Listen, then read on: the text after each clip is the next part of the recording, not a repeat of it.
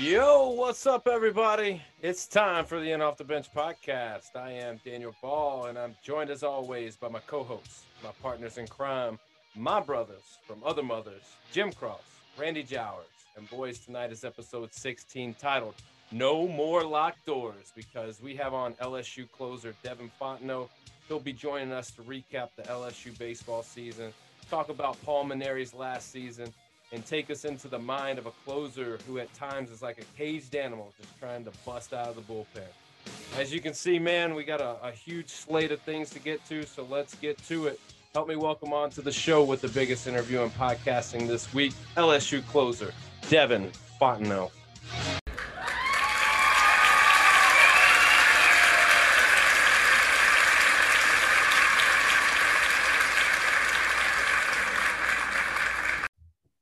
All right, Devin, my man, how we doing tonight? Good. Appreciate you guys having me. Man, it's uh it's it's been a long time coming. We've been anticipating this episode, but you know, just like we do with any guest, we want to get the backstory and we want to tell your story uh, the right way. So, um, you know, first off, for our listeners out there, let's get let's get some background info from you. Where, where are you from? Where did you grow up? What was the dynamic like as a kid? So I grew up in a, a little small town north of Houston called Shepherd, Texas, and uh, you know, grew up playing ball. Um, anything with any ball, like basketball, football, baseball, you name it. Uh, my my parents both uh, quit college and had me at a young age, so you know I was kind of like the the kid that that they really put their focus into at the beginning, and and and still, I mean, obviously they still do today. So I was I was the the guy that was always at the ball field with my dad, and you know he spent a lot of time with me and all that stuff. So I did all the extracurricular activities there were, and um, eventually I moved to uh, the Woodlands, Texas, where I live now. Um, I gotta, so, I gotta ask you something about that, man, because I, I was looking up that, and I've seen a, a couple of, of incidents where, you know, big time athletes, and you could probably name them, are from the Woodlands. It's like Ohio State calls himself the Ohio State. That's what I picture the Woodlands area like. This very like, it, why why is it the Woodlands? Why isn't it just Woodlands? I don't know, man. It's a, it's it's almost like it's its own city. You know, it's it. You know, Houston's big, and then there's a lot of cities on the outskirts of Houston. But the Woodlands is like the, the Woodlands does it the best, bro. It's like the, the best township, like the best people, best places to live, best places to eat, you name it. It's all there. And so like that place really stuck out to me uh, in my family. And my, my mom does real estate and my dad worked in Houston all my life. So, you know, moving to the Woodlands almost seemed like a great opportunity as a family to like, you know, make more money and, and have better opportunities. So that's what we did. And we just, we, we packed up and left our hometown that wherever everybody that we knew was and went live somewhere. We didn't know a single person. Just try to just to try to do better for ourselves. And you know it worked out. So i'm, I'm trying to picture it man. How old were you when you guys moved to the woodlands? Uh whatever age you are in seventh grade I think it's like 13 or something like that. Okay so you you had some time you know prior to obviously you're, you said it yourself. You're you're getting a chance to to just kind of be a kid and, and adventure and do a bunch of different sports. But um, what sports did you play? What was was it just baseball at an early age, or was it just you tested everything? Yeah, well, baseball at an early age. Yeah, I, I just grew up playing little league, like right down the down the road from the house with like all the neighborhood kids, and you know, I realized around like nine or ten years old that I had like a good bit of talent that I need to do something with. And so, you know, we got in contact with some people that were bringing their kids to the woodlands, and that's kind of how it all started. And you know, once once uh, I kind of started the, the, travel ball thing, driving back and forth to the woodlands, which was about an hour drive uh, for about three years, we you know that's when we decided, hey, we we, we better move over there. And um, so right after my grandfather passed away in 2011, you know, we sold our house and we moved. And I, I played I played basketball and football, but not until junior high. So like I played basketball and and football just in seventh grade at, at like competitive like uh how do you call it on like a school team you know what i'm saying i played it like you know around the neighborhood and stuff like that but you know competitively i just played football and basketball in, in junior high. And then right after seventh grade i was like you know i'm moving to a big school. Uh, didn't know nobody knew that there was a lot of good athletes there. So i kind of just said i'm gonna put all my focus on baseball. And um, then so I, I, you know I let go with football and uh, basketball at that time. So tell me about you know as you're a kid growing up and you you're you're testing the water, you're trying to figure out all right, well what what am I good at? I know baseball is an option. We're moving to Woodlands. Like I, I did see an interview where it, was an interview with your mom, and she like was as classy as can be, but you could tell the passion in her voice and the care that she had, and and just you could tell she's been a big influence in you. And I've never met her. I just heard her on an interview uh, one time. Um, was she a big proponent of you, you know, doing whatever you can to be the best that you can by just giving you every every option to, to exceed? Um, was dad a big influence? Was there other influences? Talk to us about that. No doubt. Like I said, my my mom's father passed away in 2011, and we sold our house and we moved away from hometown where my parent, my mom grew up mostly. My dad moved to Texas from Louisiana uh, in high school, and that's kind of how I got into tech into Texas because obviously I have the Fontenot like the Louisiana roots, the last name. So everyone always asks, like, you know, how'd you get in Texas or whatever? And it's because my dad moved there in high school. And um, well, basically, yeah, like you said, you know, we moved to the woodlands and it was mostly like my mom saying like, Hey, there's some opportunities over there. We need to go see if we can, we can take advantage of them. And so we did. And she, you know, she found a, a new job, a new real estate job with a big company and she worked for Remax and so she she's been killing it as far as that goes and my dad just kind of like you know he does his thing and he supports us and whatever he can do and he's he's he's a, he's my biggest fan too so uh, all in all you know i have a great family you know we we do a lot of stuff together and it's been great so you, you got a younger brother too it, how important it, is it for you to kind of not pave a way for him but kind of you know make some mistakes and kind of help him and show him like, hey, this is how it's done, man. No doubt. Like my brother actually, I actually look up to him a lot, even though he's six years younger than me. He's a very Christian kid. Um, you know, spends majority of his time like out in the community, helping others and like doing all that kind of stuff. He doesn't play sports because uh, he has scoliosis. So he was diagnosed with that, you know, five or six years ago and so he kind of just hung up the sports and just went went down a different path and the, the, you know the path that he took like i said he i couldn't look up to someone better than him because of the way he like you know is like a leader and stuff like that so i definitely like to do my thing on the field and you know be a good person and stuff like that but my brother already has like the good person in him and he just kind of kind of just paves the way for himself yeah, it seems seems like you know when when you're the typical older sibling, you get, you know, you get that that stigma of, you know, I'm the role model, I'm the leader, but it sounds like you learn just as much from him as as he does from you. So that's that's a good dynamic to have, man.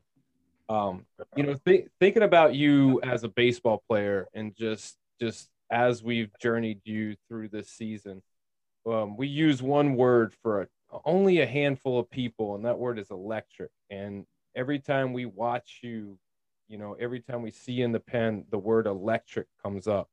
Um, I picture you as being the best player on all your travel teams growing up. And, you know, was that the case or was, did you have to develop and like, at what age did you say, oh man, like I'm, I'm a little bit better than some of these other cats and I got something special? Yeah. I mean, obviously I've played on um, some travel ball teams and I've I've gotten some good opportunities, but it's some it's almost like every team I've ever been I've ever been on, including LSU, uh, including my high school team. Uh, I've always been the guy that kind of, you know, you got the talent, but we don't know what he's going to be like because he doesn't have the experience. He doesn't. He never played like in this situation, so we don't know what he's going to do. So like, I've always kind of had to like earn, earn the respect of the people, uh, whether that's the coaches, my teammates, you know, the community. Uh, and you know, thus far I've been blessed and I've been able to do that um, with my natural ability, uh, just in the way I've been raised and the you know the the the values that I have. So that's I just kind of like taking taking it taking it to heart, almost like pitch and do everything with a chip on my shoulder because you know there's a lot of people that doubted me and and I just had to prove a lot of people wrong and I'm still trying to do that. So yeah, Devin, we're gonna go take it through high school for just a minute. You, you obviously you said you're you moved to the Woodlands. Do y'all emphasize the like, like Ohio State does, or is it just yeah? I mean, I don't say I live in Woodlands. I live in the Woodlands. the Woodlands. So talking about high school is uh, you, where did you go to high school? For those that don't know, I went to the Woodlands High School, and that is the Woodlands High School. There's the, the Woodlands there's the Woodlands College Park, and I wouldn't even I wouldn't have went there if they paid me to go there. I was see, going to the Woodlands High School. See, I knew I knew that there was another Woodlands because that's just right. The way everyone that the Woodlands they gotta. We have so many specify. people. We have so many people in that area, and so many athletes, and so many, uh, like I said, opportunities uh, in that area. So they had to. They're building schools left and right and every school there is like very competitive in sports. Um, honestly, I don't know how it is for you guys where you where you where you uh, live at and stuff like that. Some schools, like the public schools, are the you know the. I'm not taking anything away from the private schools, but like there's there's certain areas that the private school kills it and the public schools don't. But in in, th- in this case, like where I live and like mostly around the Houston area, it's it's the public schools that are that are taking care of the business when it comes to sports. Yeah, absolutely. It's a similar story. So for those that don't know, obviously a lot of rich history there. Is it a big school or a small school? It's huge. I mean, I graduated with over a thousand kids. Um, I didn't even know most of the people in the top 15% of my class. Never seen them before. So Right. I understand. It was similar to that. I went to high school with both these guys. We never even knew. So we started doing these podcasts. It's crazy. But we didn't graduate with a thousand. Um, but speaking of people that you didn't know, we had somebody on the podcast several months back, uh, Kennedy Smith. She went to the Woodlands. Yeah, so we're familiar. Yeah. We've heard this. Yeah. So definitely I, the rich history. But I was going through some of this notable alumni. And I mean, there's some there's some ballers that have been there. You know, I'm a Cardinals fan, Paul Goldschmidt you know, Antoine Winfield Jr. I mean, it just the Danny Amendola. I mean, just you know, you obviously some guy Drew Romo got drafted just a couple years ago for the Rockies. So I mean, man, there's some notable alumni. Hopefully, they're going to put your name on this Wikipedia page, right? Yeah, that'd be sick. yeah, no doubt. So when you you go to you go to the Woodland the Woodlands High School, what sports did you play for the high school? Just baseball, and like I said, I, I hung up football uh, after junior high. I actually did play uh, football when I moved to the Woodlands because I moved after my seventh grade year. So I played I played uh, football in eighth grade and wanted to give it a shot. Like I went from playing quarterback in seventh grade at a small school because I had like a great arm or whatever. You know how it goes. Um, then I moved to a big school and, and I starting in eighth grade. It was there was six there was six eighth grade football teams and so there was two there was two A teams, two B teams, and two C teams. So like obviously I didn't want to make the C team. I wanted to I want if I was gonna play, I wanted to be on the A team, right? So like coming into it, but like, but like coming into a big school, like there's a lot of uh you know there's a lot of expectations. You got to be you got to be one of the best. You got to stand out. So you know I ended up making the the B uh, the, I mean the A the second A team. So like not the not the best A team, but the second best A team and it was good. You know, we had a good year. Uh, we actually did beat. We played, ended up playing our our A team, like the number one A team. We beat them, so that was fun. And I played defense the whole year. I didn't even get to play offense. Oh, so you were out there cracking skulls. I see. Yeah. Well, I so I went that. from playing quarterback to to uh, cornerback.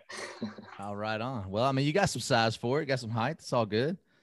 Um, so you, obviously you're focused on baseball. You get in, you going. Is there any pressure you felt going into? Because I mean, the Woodlands they got some history in baseball. Obviously, yeah, definitely. I mean, you're going there for a reason, though. You're going there to show out on a big stage. Yeah, continuing, like that, right? you know, continuing what I was saying. I I quit. I quit after eighth grade because I heard, you know, I heard that the the baseball coaches were were interested in having me in the fall class, and in order to be in like the fall baseball class and get you know, c- kind of get adapted to the baseball year round thing. Um, I needed to, you know, only be in one sport. So like I had to choose. I could either play football in the fall and just wait till January to, to you know, flip the switch and go to baseball, or I could go, you know, start with the team in the fall and then, you know, go through the tryouts and everything like that, uh, you know, in January. And then, but just I would have a head start, you know. Oh, absolutely. So that's what I did. I made the choice to, you know, hang up the rest of the sports and just strictly, um, strictly baseball. And I ended up making varsity, and I was kind of like the closer my first year because we had some we had some dudes on that varsity team that actually won the 6A, or back at the time it was a 5A. Uh, they won the 5A state championship in 2013. My freshman year was 2014, and uh, we didn't get to we didn't end up winning state while I was at my time during my time, but I missed it by one year.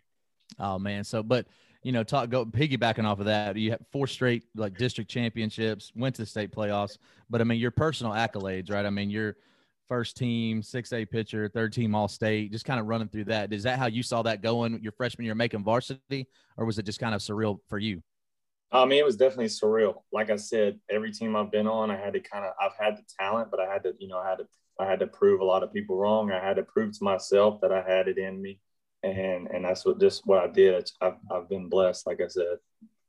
Yeah, absolutely. So if you could just pick out one season that was the best team season, what season would that be for you in high school? I'm my, I think in my senior year. I mean, we made it. I don't remember. I think the third round or so. But uh, if we we were in, I think we were in Georgetown, and we should have won the game. And if I remember correctly, we lost the game because of a ball that landed like on the fair, like the foul line. And I was like, oh my god, that's what beat us.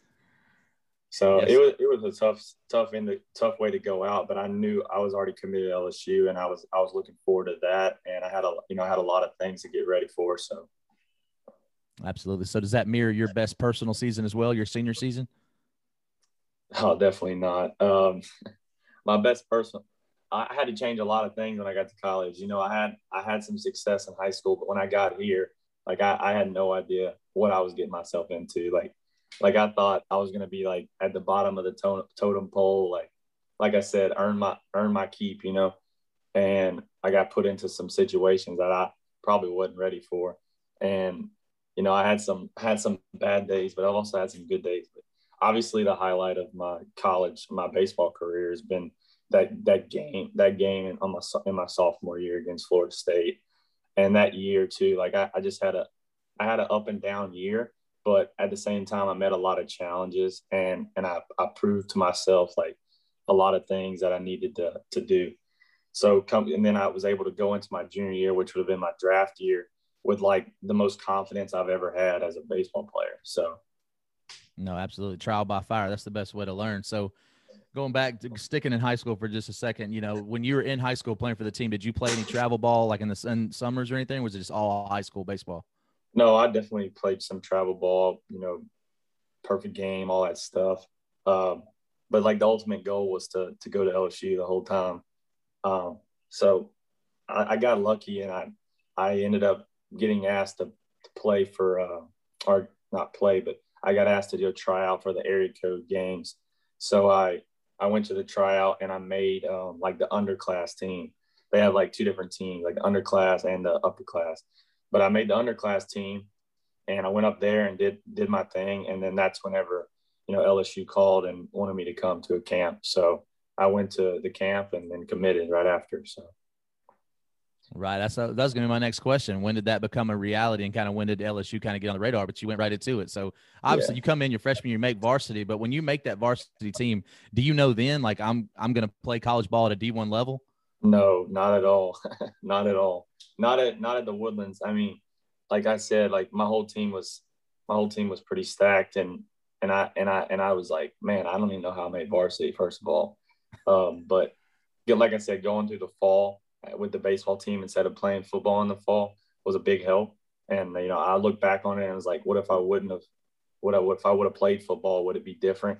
So I'm glad, ultimately glad I made the decisions I made because I w- I wouldn't be here. I don't think. Yeah. One more question. I'll turn you over to Jim. You, you mentioned that you got targeted by LSU. You, you commit on the spot, but what other colleges had interest in you? Man, it's hard to remember. Like, but if I can remember a couple, it's like UT and um, Arizona. Actually, Coach Jay Johnson was at Arizona, and he recruited me from to Arizona at the time. So like, that's pretty crazy. But um, you know, a couple others, but like, you know, that's besides the point. Yeah, no doubt. He just asked because you know, for you it was a no, it was a no brainer. But sometimes there's other schools that come knocking, and you know, you really got to think it through. But for you, LSU was well, it. Arkansas. I forget Arkansas was one, and actually Arkansas gave me the biggest scholarship at the time, and and it was a hard decision to pass up the money. Um, but like I said, I always wanted to prove. I always wanted to prove that, like, hey, you know, you didn't give me like what I think that I that I need to like be able to make ends meet over here. But like I'm gonna I'm gonna prove I'm gonna prove you wrong, and like I'm gonna get I'm gonna get like something out of it. You know, I'm, that's that's just what I had to do. So I, I basically went to the school that gave me the least amount of scholarship, but like I knew that like I was doing the right thing.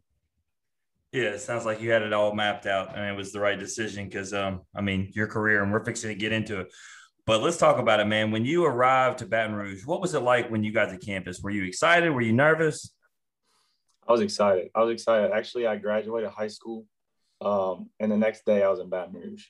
Um, so it was a quick turnaround. I already had my stuff packed. Um, you know, all my friends knew I was leaving. They had my back, and I was coming over here and just trying to get in summer school, take you know, get a head start in school, and um, also get a head start in the weight room and all that stuff. So that way, whenever fall baseball rolled around, I was ready to go. So that's yeah. what I had to do, and it, it worked out. Yeah, absolutely. So, you know, we had Cade Beloso on here and we asked him what it was like the first time he stepped out into Alex box. And he said he couldn't have been more nervous. What about you, man? First time you stepped out on that field, were, were you ner- were you nervous? Yeah, I was nervous. I was nervous for sure. I mean, just to picture like all the people that's going to be in those stands, like, and, and all the, the history and all that stuff that, you know, playing on that field means to people. It, it's a lot to take in. It really is. Uh, but the guys that can, the guys that can take it in and, and, and feed off of that is the guys that can do well. Yeah, no doubt. Well, we're going to get into your freshman season. And, you know, you actually just painted a picture that's perfect, right? So you decided to tell us about the Arkansas thing that I didn't know about. But your first win freshman year comes May 5th against Arkansas. You went three scoreless innings. Man, how did that feel not only to get your first win, but now apparently against Arkansas, who, you know, there was a backstory to? Yeah, at the time I wasn't. At the time I didn't think about that. Uh, if I remember right, against Arkansas, there was a bunch of lefties on that team, and at the time I was struggling facing left-handed hitters. I was like left-handed hitters was hitting like a hundred hundred points higher than like the righties were hitting off me or something like that. So I'm pretty sure coach put me in that game to to like to to show me to, to tell me that like hey you need to go figure out how to to, to get these lefties out if you want to keep pitching. So that's what I had to do. And I remember that being like a turning point for me um, as far as like being able to not worry about if they're in the left left box or the right box. You just have to pitch them the same. Yeah, no doubt. And so, I mean, you seem to find a groove, and you know, the SEC tournament, man, to to do three scoreless innings against Mississippi State, South Carolina, and Florida. I mean, you know, you talked about that chip on your shoulder. You know, going going to Hoover and you know clearly not being scared of that stage against all those teams. I mean, talk to me about that experience experience as a freshman. Yeah, my freshman year at in Hoover was probably like the the best experience. Obviously, it was my first time doing that, and and everyone like always talks about the SEC tournament, the SEC tournament. It's like Omaha, and then right behind that's the SEC tournament. So like, like I, I was really looking forward to it, and and like I said, anytime coach coach gave me the ball, I was going to go in there and and show everybody like, hey, you know, you want you want to put me in the game, you can count on me. Um, so like I, I think I pitched like we were there for like six days or something, and I pitched like four days out of the six. So it was crazy my, that my arm was like you know in that good of shape to hold to withstand all those innings. Um, but I, but I'm I'm glad that I was able to do that because it just it was just a lot of fun and it was good to help get our team to the championship game. I believe. Um, sem- semifinal or championship, one of the two, but it, it was good. Yeah, y'all made it to the championship that year, but yeah, you know that's something that I noticed as I, I look throughout your career stats and your games your arm seemed to get stronger. You able to go more and more innings, and um, you know, uh, you know, I look at it at a certain point. We're going to get to that game that you talked about, Florida State. I mean, I feel like you could go the whole nine if you had to.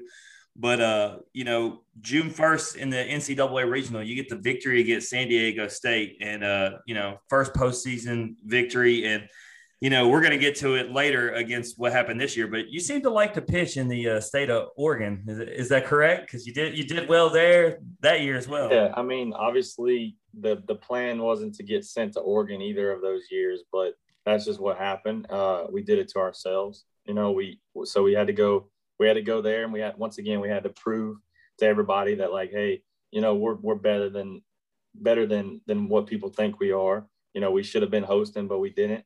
And so we had to go to oregon both times. Uh, i was i was glad we didn't have to go back to corvallis though. I hear you.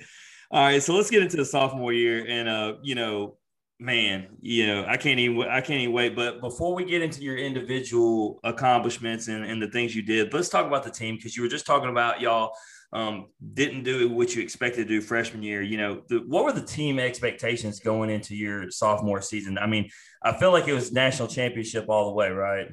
Yeah, obviously, uh, com- compared to like that 2017 team, like and and you know, throwing it back at high school, like I said, I missed the state championship by one year well, I missed I missed going to Omaha by one year as well. They went the year before I got here. Uh, so it's kind of ironic, you know, and I still feel like I got a lot to prove. Um, but obviously that team uh, in 2018, you know, we were, we had, we were, had a lot of talent, uh, but we didn't live up to the LSU expectations. Um, you know, some things, some people might say it was like injuries or, or this or that, but all in all, we had we had the team to do it, and we didn't. So we're going into my sophomore year in 2019. We we knew that like if we did did all the right things, everybody stayed healthy, like we were going to make a run. And so when we got when we got able to when we got that opportunity to host uh, the regional, you know, we were like, okay, we're about to win this regional. I mean, yeah, we're about to win this regional, and then Georgia's going to get beat by Florida State, and they're coming here, and we're going to beat up on them, and then we're going to go to Omaha.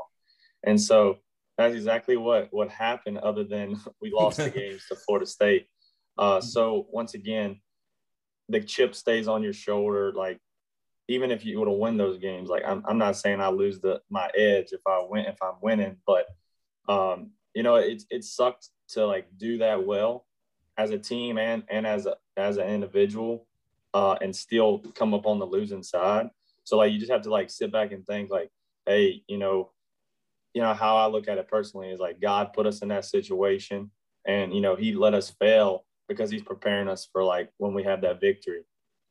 Yeah, absolutely. And I mean, you know, you can only do your part and you know it's a team game but you know you had the the save against southern miss that that punched that ticket you know to that super regional against florida state and then obviously we know about the career high outing with the sixth and third let me tell you man i live in north mississippi devin and you had a bunch of guys that were not LSU people just fired up. You you know, Daniel talked about that electric, you know, attitude that you have on the mound, and you were so pumped and so engaged. And you know, you we're hearing the commentators talk, how long can he go? How long can he go? And it was three innings, four innings, five innings, and you're just striking out. You got 11 strikeouts. And you know, we asked Cade about that. What was it like, you know, standing over there watching that? And he said it was the probably the greatest performance he's ever seen on the mound in his time there.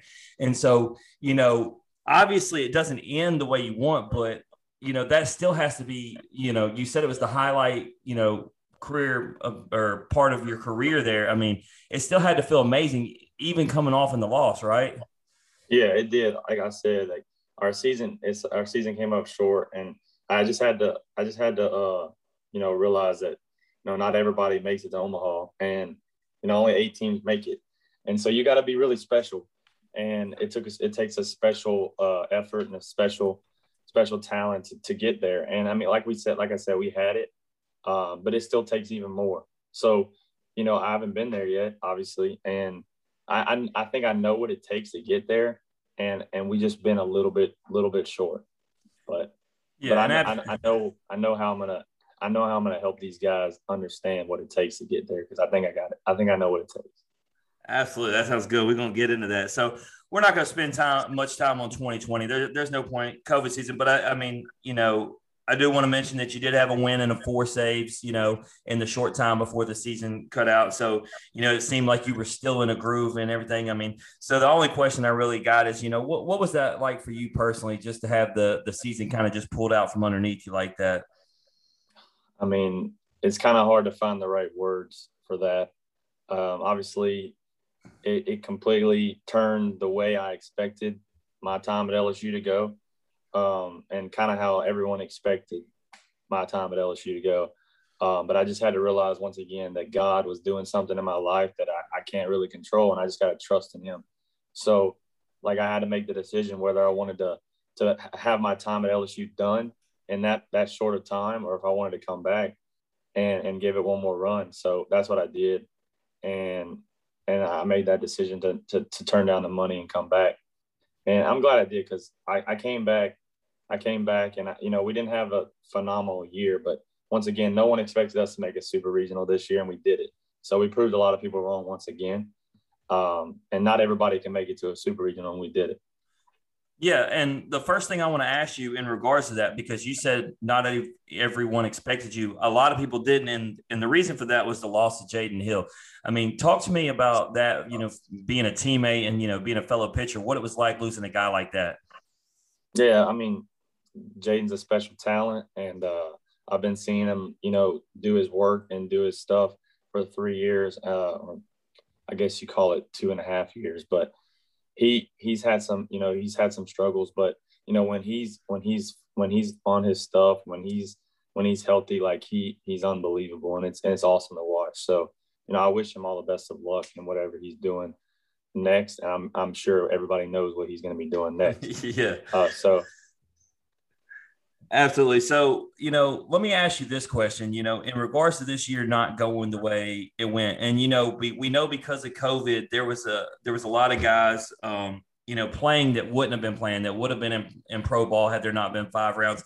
And so with that, I feel like it's easy to say that the SEC was the best it ever was. Would, would you would you agree with that statement? Yeah, I'd agree with that 100%. And so with when you look at you know you know talk about even it, in, even though the SEC is better than everybody every other year anyway, but right. it just made it even more. It just made it even more competitive. But it felt like half the league was you know pro ballers, right? Like so. I mean, yeah. and so I mean, would you say between that and you know not making excuses, but obviously injuries and stuff? I mean, you know when you know you had an under 500 record in the SEC, it's just I mean the SEC was just that good, right? No doubt, no doubt. I mean, we knew what we, we knew what it was going to take to win against those guys, and we and we had the ability to do it. And some games we did it, and some games we didn't. So we just have to we just have to uh, figure out a way to win those close games for the most part. All right, so I got to ask you a question. It's a fun one. Randy, my my man over there, is a diehard Tennessee fan. That series, and I'm not talking about postseason. I'm talking I'm talking about the one in the re- regular season. The guy got a little rivalry brewing. What happened there, man? Um, from what I can remember, they were obviously having a, a pretty good year uh, to start out. And I, like I said, I, I can't remember it too well because we didn't, we didn't do too well. So I try to forget about it. But they had a lot of fans at their games, man. They, they try to make the their games as hostile as possible. And, you know, I respect that. Uh, the fans are passionate and, and every, every fan should be. So like they had a good year and, and I know that they, they're going to try to turn that program into something that it's not not always been. So you know, I respect that. I tip my cap to him for that.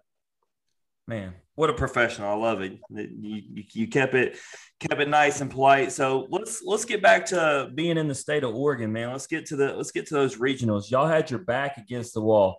Like you said, everyone doubted you. So it wasn't even just you with the chip on your shoulder. It's the whole team. Everybody's thinking LSU's out of this thing, and then you win every game. Um, you know, that you have to win to, to advance the super regionals. Just talk talk to us about what the, the emotions were like, not just for you, but for the whole team winning game after game. It was awesome. I mean, we we felt like we were playing LSU baseball and we were playing the right way. And uh, nobody nobody in that regional, especially, but nobody in the nobody in the country can compete with us when we're playing at that level. So um, it, it was good. We had a lot of confidence, and we had a lot of confidence going into Tennessee. But like I said, like it was like it was like the highlight of their their their their careers to to do what they did this year over there at Tennessee. So I tip my cap to them once again.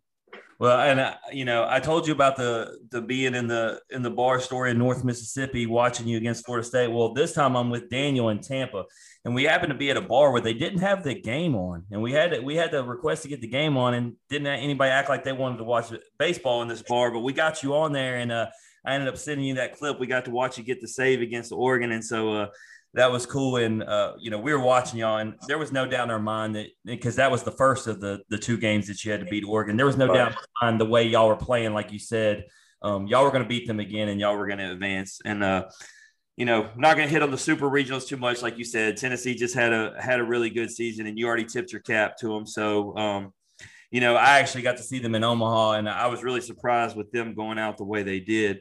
But uh, got two more questions, and then I'll let uh, I'll let Daniel take over and play a game with you and go a little more lighthearted. Um, the first being a you know a real big serious question for you because uh, your coach you know announced his re- retirement. Tell tell us all what Coach Mainieri meant to you, man.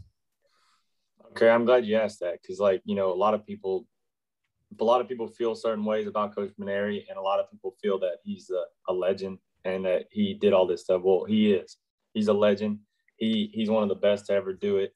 And and if you don't agree with that, then you don't then you don't watch baseball well enough. But um, anyway, Coach Mainieri, Coach Mainieri has given me a lot of opportunity, obviously, and he I've kind of been the guy that he's he's went to.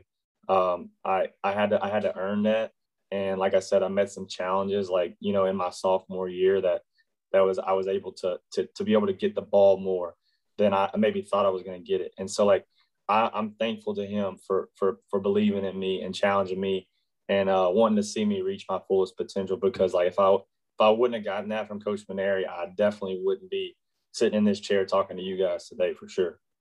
Yeah, absolutely. And I said, you know, I said I wasn't saying about Tennessee, but you talked about y'all's relationship.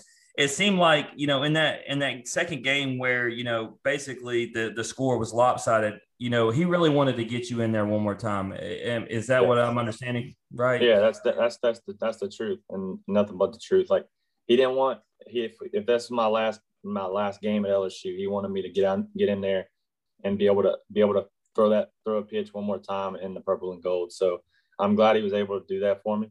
Um, and obviously it wasn't a good feeling, uh, but it was at the same time. So that's really all I got to say. Yeah, no, all right, so that leads me to the last question. You know, you know what's next? You know, I mean, you, you talked about didn't go to the draft the last time. I mean, um, are you preparing for it right now? You feel confident that's the way you're going, or are you you coming back to LSU, or is it just all up in the air? Well, it's it's it's a little bit up in the air right now. Um, obviously, I feel that I feel confident. I feel like I'm like the best um, I've been in the last four years of my career, five six years of my career. I'm I'm at my best. Um, and I and I'm mentally prepared, physically prepared, all of that. And I've grown up a lot. So like I'm ready for whatever it is, whatever it's going to be. Um, and I, I, like I said, I, I got to trust in God and what He has planned for me. And so next week we'll find out uh, when my phone rings and what that whatever I whatever I get and if if it's okay for me, and I'm a, and then I'm gonna go for it. And because I know that that that's gonna be what's in my heart that I need to do. Um, but if it's not, if, if I don't feel that, then I think you know what's going to happen after that. Hey, Devin, before DB takes over, I, I wasn't going to tell you as a Tennessee fan. I don't want you to like hate me or nothing like that. But you mentioned uh, Coach Mainieri, and as a Tennessee fan, have been for a long time. And you're right, gone through a lot of rough years. But no, he is a legend. So as a guy that definitely root for guys like you and Cade Beloso and, and Jaden, all those guys. Uh, the the emotion, you know, it felt so real and it's like here I am hoping that my team wins, but I like I felt I was sad, like damn, that's not the way that a legend should go out. Like, and I know that's not how anybody saw it going, but I had to stop. And it took me out of being a fan of that team for a second to just appreciate all that you know Paul Mainieri's accomplished, and he's a legend in the truest sense of the word. Yeah, no doubt. Um, that's that's true. Exactly what you said. All right, DB, it's you now. All right, Devin, man. I think we got a really good story, man. That's that's a lot of stuff that you know when we do the research, you know, we don't find out, and you bringing it to light, man, it just sheds even more layers to an awesome story that that we're getting from you. Um, but before we let you bounce, we're gonna play a game that we play with all of our guests. It's called this or that. You down to play? Yeah, let's do it. All right, so it's real simple. I give you two options, and you have to choose one option or the other. The only rules are you can't say both and you can't say neither. All right. Typically, All right. we we've come out the gates with a, a softball style question, but I'm not doing that anymore. I'm I'm going right in, you know, for the jugular. So here we go. First question: Would you rather spend five years in jail or ten years in a coma? Five years in jail. Ooh, that'd be a rough five years. You realize that, right? Yeah, but I, I would I would become like a, a dangerous person if I if I was in jail for five years. No one want to mess with me. So. Hey, I feel you. All right. Would you rather teleport or have invincibility? Invincibility. What would you do? Just curious. I don't know. Everything. Everything. That would be an unfair advantage on the mound for sure. Yeah. All right. Would you would you rather make every green light or never wait in line again? Make every single green light. Are you are, are you a guy that's late a little bit? No, I'm I'm not late, but Okay. uh, I just can't stand when you're going down a road and and you like you're feeling good about yourself driving that day, and there you go, just stomping on the brakes, pressing the gas, stomping on the brakes, because like every single light just seems to be turning yellow as at the wrong time.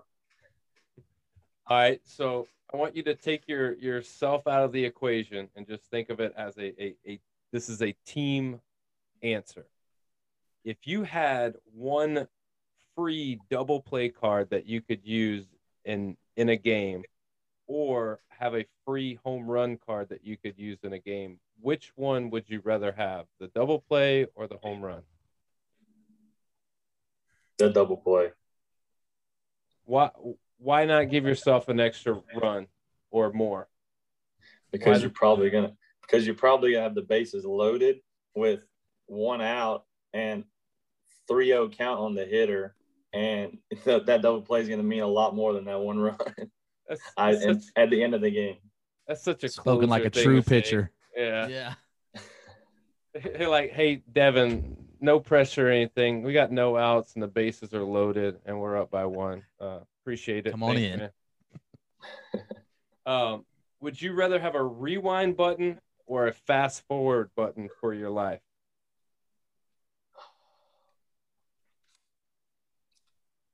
I would say rewind. Is there a reason? Would you go back and, and revisit anything? I would go back and revisit um, a lot of things. Obviously, like I've had a really good life, really good uh, childhood, really good uh, early adulthood. So like I've, I've learned a lot of things, and if I could go back and just like revisit all those things and like already know what I know, like I feel like I would be that much better of a person. Gotcha. Would you rather have the ability to charm everybody or make everyone laugh? I feel like charming makes people laugh though. Yeah, sometimes. Sometimes char- charming people sometimes are are they're at face value. They're not the same person on the inside. All right, I'd rather um, charm people. All right, last question, man. Take you off the hot seat. This is the the staple question we ask everybody. This question: Would you rather have money or would you rather have friends? Friends for sure, no doubt, no question. Randy, educate this this young man. You know, I knew that that was the way Devin was going to go. He's just, he's been so buttoned up and it's been like, I, I knew, I, I hate your answer, Devin, but I respect it. I, I, like I tell these guys all the time, I love them. They're my brothers. But if I get like somebody says, look, man, I'm going to give you the bag if you like drop these dudes, I'm dropping them like a bad habit.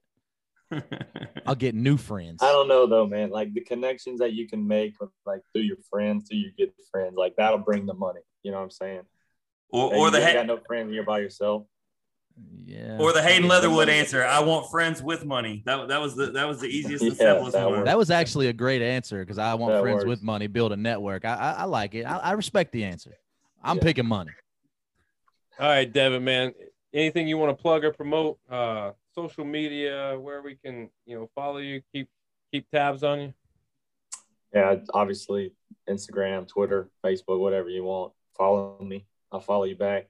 Um, I appreciate you guys having me, and uh, that was a good opportunity. And I'm glad I could let you guys know a little bit about my life, my upbringing, uh, the reason I got to this point, and like kind of what's going to help me get to the point where I want to be.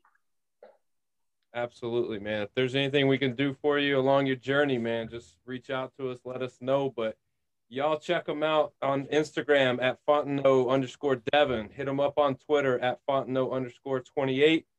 Man, we're going to take a break. When we come back, we're going to do some headlines for you. All right, welcome back to the In Off the Bench podcast. We got some headlines for you. And Jim, we're going to lead off because I know you love leading off with hockey. Right now, it's game four, Stanley Cup finals, and you got Tampa Bay is down two to one to the Canadiens. Canadiens just scored in the third period, but you were talking a lot of mess because I brought up Taysom Hill and your fandom. I'm not going to get into the specifics of what I said, but according to you, it's it was some low blows, and and maybe you're right. There was some low blow action going on, but my question to you is: Do you still feel like the Canadiens are going to come back and beat the Lightning? No, I do not. But you know what? Now that you told me they're ahead in this game, they're going to at least get that one game just to make you wait a little bit longer because you took some took some low blows. But the Lightning have shown through this series. I've I have watched two of the games. Um, one because you basically sent me the link 27 times, so I'd watch it. Um, they are clearly the better team, so they're definitely going to wrap this thing up, whether it's tonight or two nights from now. Yeah, I think so. Um, obviously, if they lose tonight, they'll get to come back home and, and hopefully win it on home ice. But would you rather it that way? Yeah, of course. I think it's it's and here's here's one of the reasons why none of their family, none of their friends, like none of the people that usually come to their games in Tampa could visit them in Montreal. Randy, I was going to ask, like, how do you feel about that? I mean, I'm looking at the stadium. The stadium is probably half to two thirds of the way full, but like at this point, is is it still not okay for family to to come into Canada? Like, what's going on? Yeah, man, I, I, don't necessarily agree with it, but obviously, you know, uh, Canada has they they've really stayed steadfast since the beginning on this. I think that there could have been a more effective way of going about it. Like, I don't know, I know people get all up in arms about the vaccination or whatever, but if these guys have been taking precautions and are willing to take at least the COVID test and they test negative, they don't have any symptoms, I think they should have been allowed to go. I'm not buying it. Come on, Canada. Well, I mean, it's it's just interesting to me that I think they're salty, DB. Uh, they might be, and they might be holding that against us. But you you would think though, Tampa Bay spends time with their family and home, whether they're vaccinated or not, no mask. Like they're getting on the ice, playing with all these guys, and then they're not allowed to come. Like it just, I don't know. And I know I'm I'm not near smart enough to make a decision or a call as to why that's the case, but it just seems silly to me. But regardless of the outcome of the game, whether they win or lose, um, you know, the, it seems like we're headed to be able to have a nice little parade uh, when they get back. So, well, thank God it's been less than a calendar year since y'all had a parade for a football. I mean, a championship. Yeah, and and speaking of that, as we're speaking now, the game is is now tied up two to two. So we'll leave it on that. We'll leave it on a high note, and we'll transition into to baseball. But uh, thinking about baseball, we got the All Star game coming up very, very soon. There's a lot of talk about the home run derby. No Tatis, but we do got Ohtani. And I know, Jim, Ohtani's your boy. So are you rooting for him in the home run derby? Is that your guy? Yeah, absolutely. And you know he's gonna uh, he's gonna have Mike Trout rooting in his corner on top of that. Have a little extra little juice from his boy. It's gonna happen.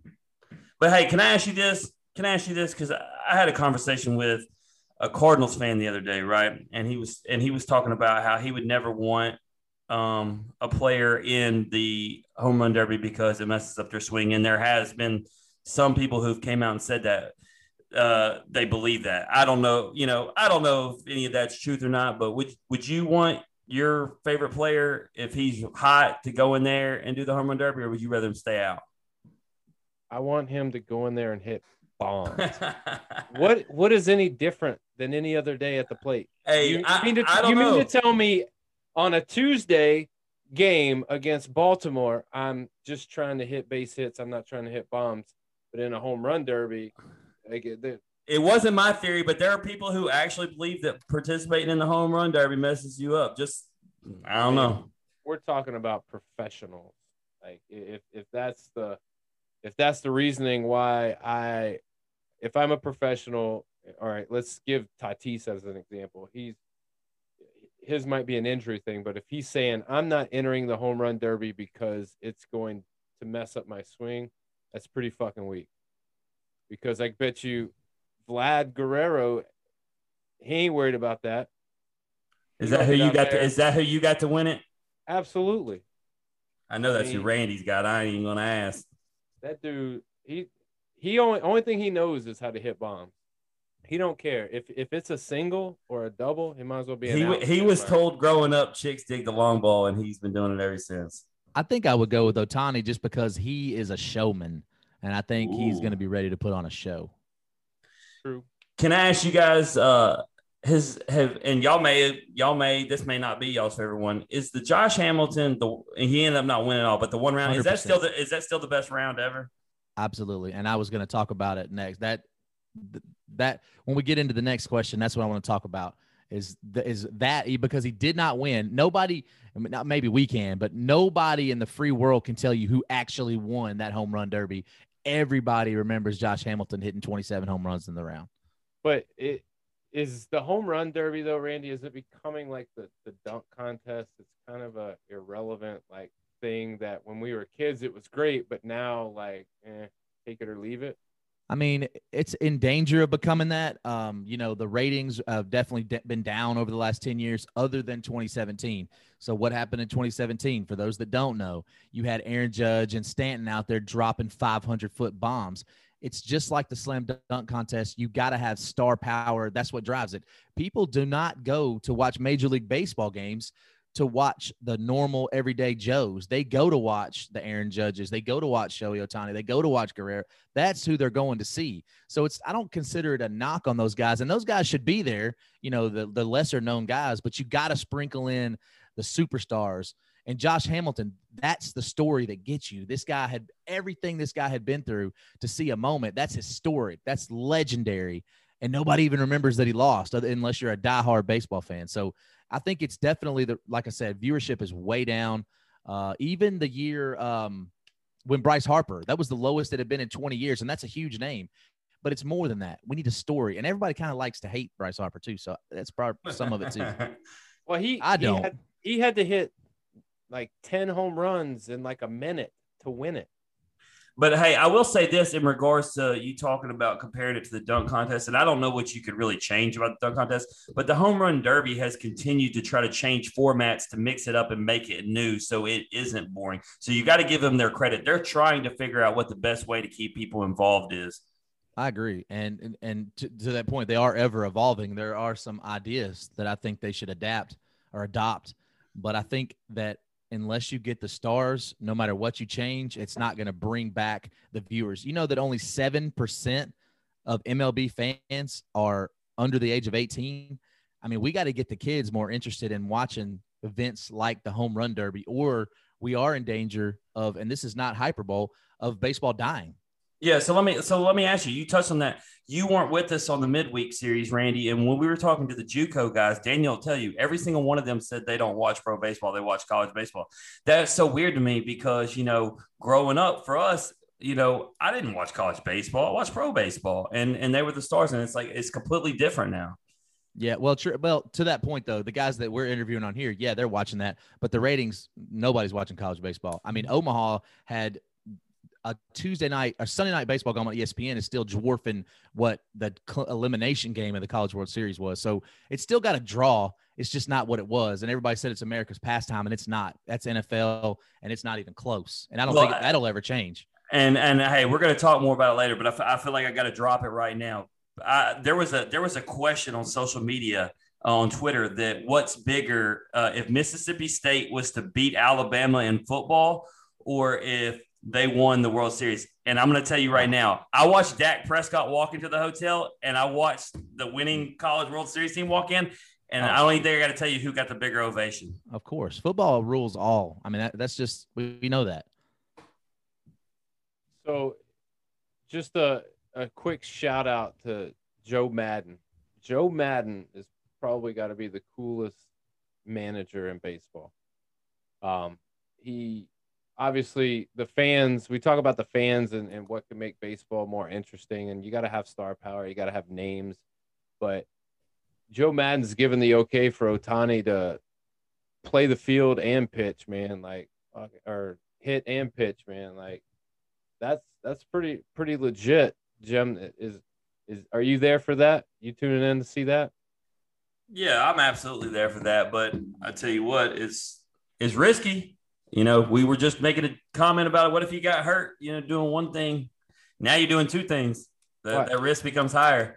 Well, would you, Well, I Randy? I don't would think you? you're in danger of them not making the playoffs or anything. No. they Randy, already would lost you- Trout. They can't afford to lose him too. Randy, would you start him and let him lead off, and then one inning, and then that be it? Hundred percent. I'm not letting. That, I'm not going to be the manager that gets that dude hurt for a, a game that really. I know they try to make it mean something, home, all that jazz, but it doesn't mean shit.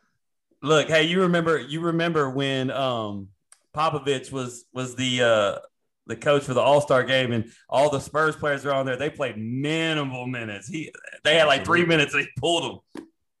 You know, you brought that up, DB. Is is you talk about Joe Maddon being like the coolest umpire? To me, I'm not saying Joe Maddon is is as uh, decorated as Popovich, but they remind me so much of each other and the way that they communicate. Other than Joe Maddon's a little bit more personable, but I mean, they just there's a lot of correlation in my opinion that they just kind of get it. You know what I mean? I think Maddon is is relatable to the players, and he's probably a coach that everyone is is good with playing with. Like it, it don't matter how difficult or how easy or laid back or you know high strung of an athlete are. Like I don't hear anybody saying that Joe Maddon is a is a tough guy to play for. But I mean, when you when you look at that, does it translate into wins? And that's where it comes down to the the players that you have around you. And he's got good players. And i'm to direct this question to you jim because you have been a proponent of the angels. Like w- what's the problem?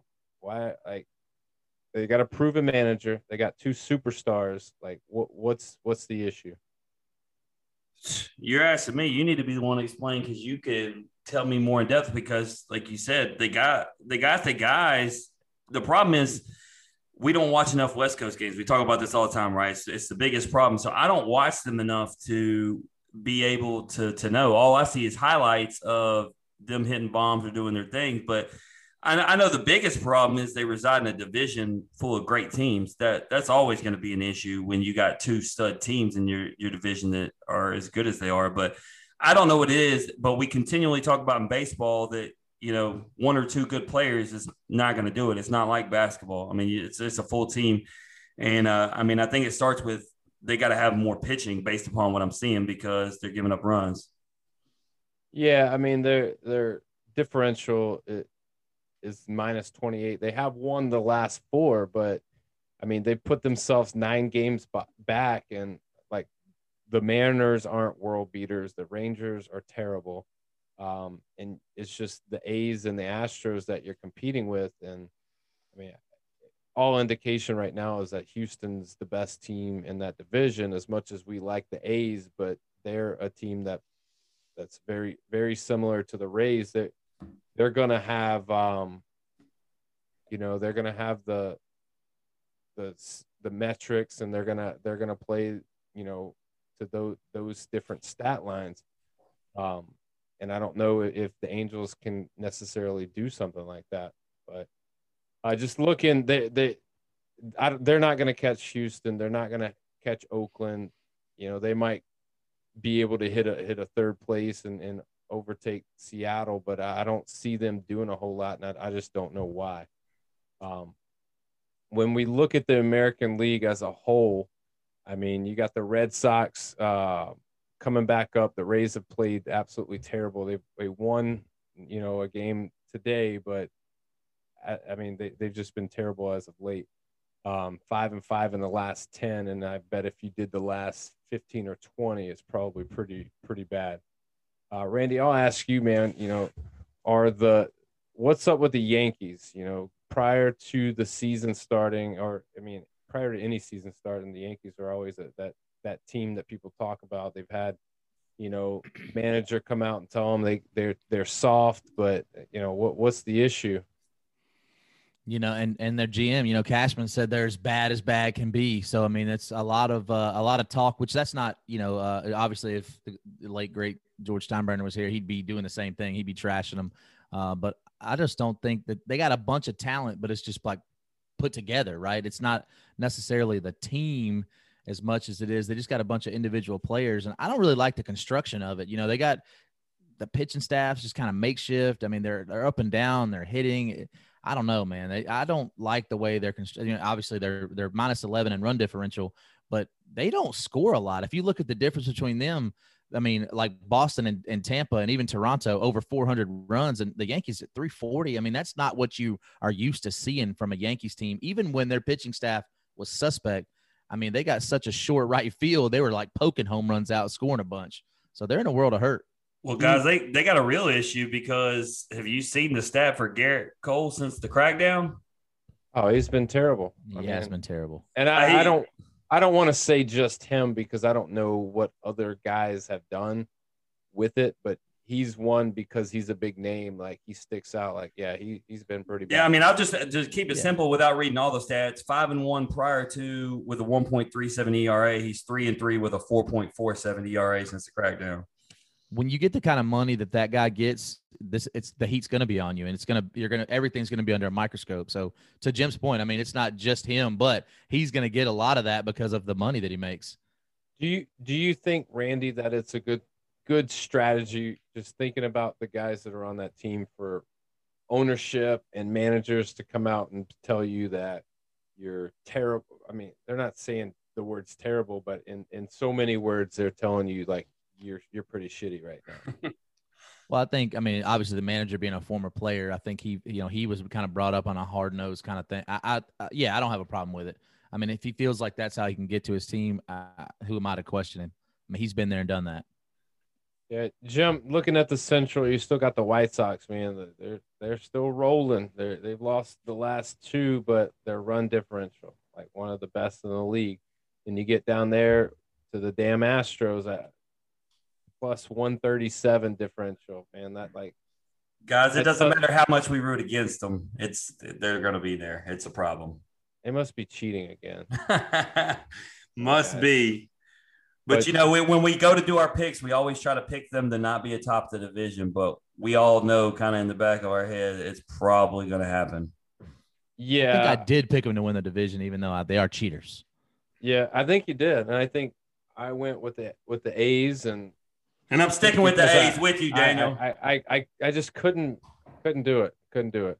But Jim, looking at the National League, there we've talked a lot about Austin Riley. We've talked a lot about the Braves and their struggles, but here they are. They're climbing their way back up. I mean, there's, you know, won six of their last 10. They won tonight, and they're only four games back, which, I mean, if you would have said that this is the position they would have been in, you know, three weeks ago, we would have told you you're crazy. But what are the Braves doing differently, and do they have a chance to catch the Mets?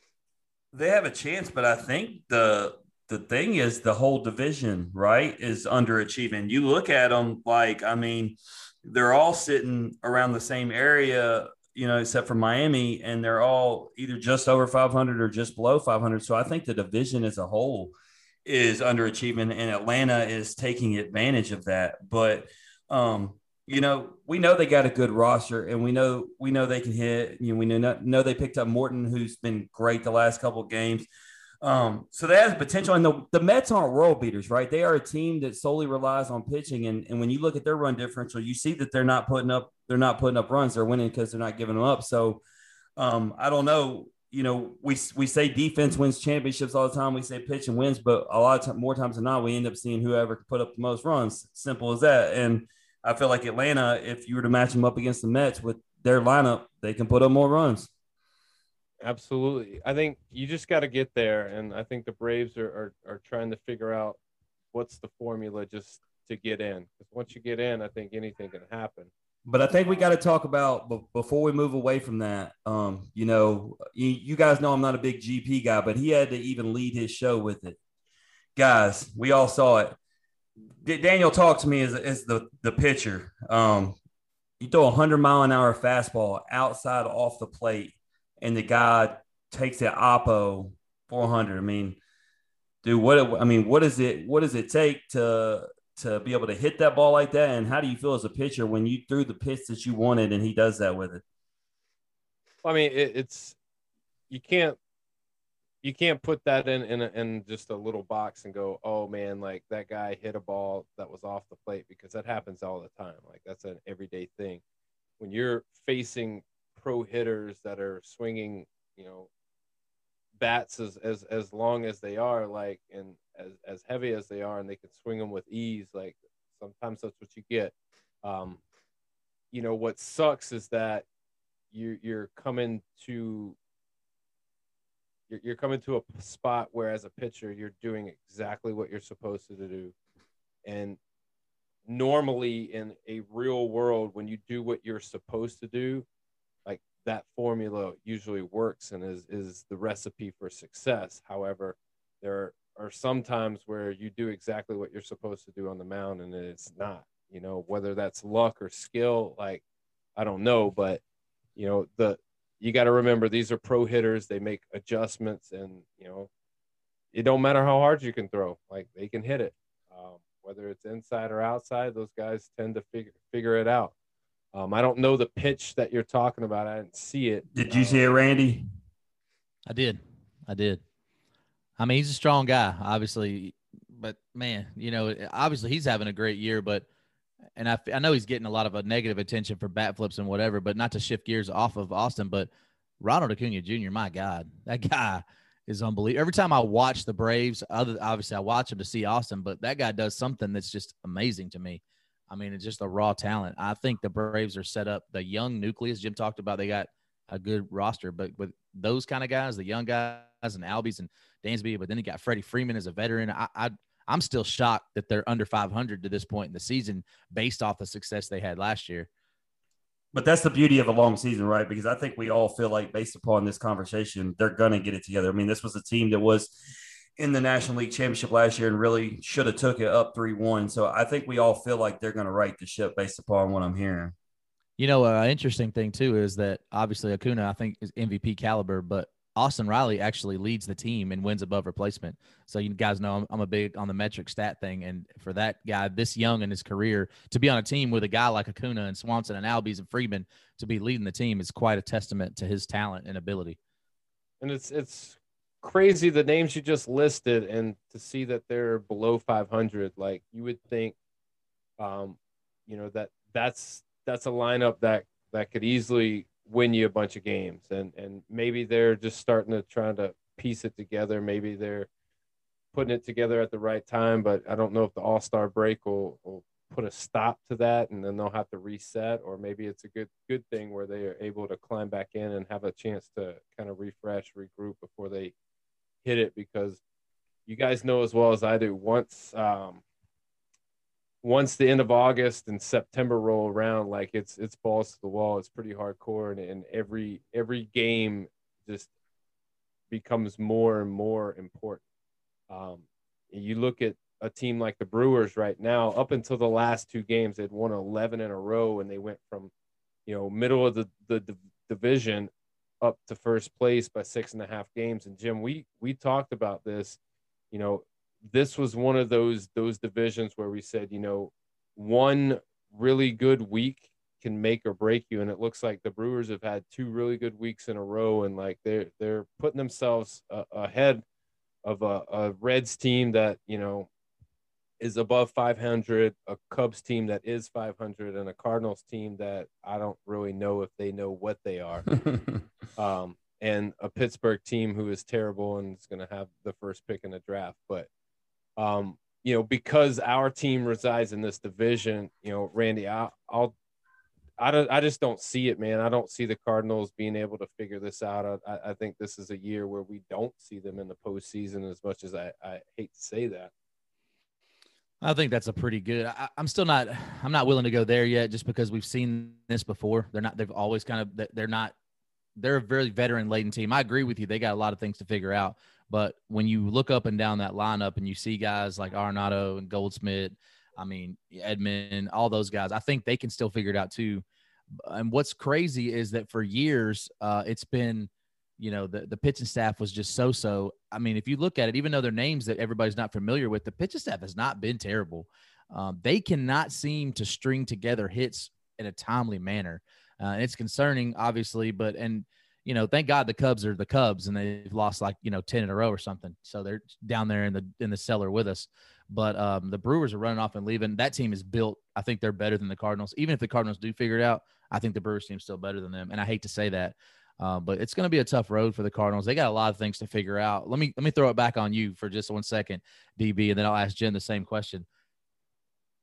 They're not a team. They're not an organization that makes moves um, a knee jerk reaction.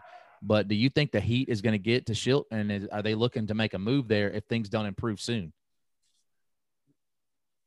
Well, I mean, you got to take take a look at at what the Cardinals have been, and they've been a winning program, and if you're asking me, are they okay with losing? The answer is no. And who's the first person that you're going to look at when that happens? Obviously, the manager. So, yeah, I, I think he's definitely going to have. I don't. I don't. I think he'll be the manager next year, but I don't think that he his job is is as secure as he would like it to be. One more question, and I, I want to ask you the same question. At, when, at what point, and this is never, as far as I can remember, do you have to start going to the front office and Mozeliak and saying like, what have you done to freshen up this roster? What moves have you made? Obviously, bring Arenado over. It has not equated to wins. He's been really good because that's what he does. But if it doesn't, like we talk about with Trout and Ohtani all the time, one star doesn't really make a difference on a baseball team. You know, you, you got to have a collection of guys. You know, Yadi's in his twilight of his career, still doing okay. Two, you know, he's not a been a 300 hitter his career, still awesome behind the plate. Um, you know, you've had Wainwright, you've had Alex Reyes is going to be an all star. What a story there. So I don't know, man. At some point, you can't, it can't just be the manager. I know it will be. You're right. Uh, but Jim, the same to you. Do you think that they're looking at Shildt like, you know, hey, man, if you don't get this, at least get in the hunt. Right now, they're eight games back of the wild card spot. If you, they don't make some noise soon, I mean, what do you think? Yeah, no, absolutely. And the thing is, what do we traditionally know? The Cardinals aren't one for making moves, right? But I have been seeing on the rumor mill that they are looking to do something because, you know, it is those moves to get Goldschmidt a few years back and then to get Arenado. And they're like, to your point, Yadi's in the twilight years. I mean, get it you got to get it done now right like and so i expect them to do something about it and if they do something about it and still can't get it done then yeah um, people's jobs are gonna are gonna change for sure when i'll ask you guys this when's the last time that the cardinals relied on having a superstar I mean, it was Pujols. Was it Pujols, McGwire? Like those are the two names that I think about that come to mind when you and I don't I don't even know if if, if McGwire's necessarily. No. I don't. I just no. I think Pujols is the one guy. Yeah, is the one guy that was the superstar. But I mean, they've always been a, a complete package team. It's never been about the superstar. Right. So to so, your point, though, DB, they help grow their talent, though, right? Right, and that's that's what I'm getting at when you're when you're talking about making management changes it's not about the superstar that they don't have. It's about okay, if we're developing, what's what are we doing as a organization, not at the the top level, but at those other levels that are allowing us to be better at the top level because how I, I don't know. You guys would know better than I would. How, how many guys have moved up? How many guys ha- were redbirds that are now cardinals? I mean is that still a pipeline or, well you know that because go back to last year in tampa and your boy Arozarena who was killing it as a redbird and then we let him get away. Like you, they still come up through there and randy's been at the games. I mean the redbirds if you look out there they got talent oh absolutely and then you got guys that just for whatever reason haven't worked out Um, you know, uh, Dylan Carlson, obviously, I think is will be a star, but it's been slow. You've had Harrison Bader, who can't seem to stay healthy, but you, you see glimpses like the other night when he hits the grand slam. It's such a glimpse of that talent, and defensively, he's awesome, but he just can't seem to hit. You know, Jim's uh, favorite Cardinal, I think, is Tyler O'Neill, and, and he came up through there too and he right now is uh got the best wins above replacement on the team. And i love tyler o'neill but he can't that that can't be their best, best player, player right, right, yeah. Hey i'll tell you guys what the problem is and randy you're gonna love this because it's gonna come all the way back around full circle. You said he had to go and when we talk about the brewers and where they're sitting i told you Kolten wong could not leave. And who does he play for and who's winning? The brewers and Kolten wong. Hey well there you go. Uh, just an, another guy that that you know moves from one team to the next and is now being a difference maker. But before we we we take a look at some predictions, the West, the the Giants, man, week by week, they just keep hanging on, just hanging on. Cardinals beat them today, though. They did, um, but they're a half game up on the Dodgers, four games up on the Padres, and we we there's not there's not many guys on that team under the age of, of 30 so like if, if you want a, a good story and a good team to root for i think the giants are, are the are that team just for the simple fact like they got some rusty trusty vets that that are just they know how to you know Dude. they're like they're they're like the the tortoise in the hare air race. They they know how to win. Well, because of the way they're playing, and when you look at records, the three best teams reside in the West in the whole National League. That's what's crazy. We here, here we were we were talking about the Padres and the Dodgers all preseason. Well, they've been everything they're supposed to be, and then when you add the Giants in the equation, that division is stupid. Oh yeah, it's it's it's definitely it's it's going to be like the American League East uh, was for so long. Like you got three teams winning 90, 90 games. Like that's absurd. And Arizona would like to also dispute the uh, the Pirates having the, yeah, the worst pick. record. Yeah, yeah. absolutely.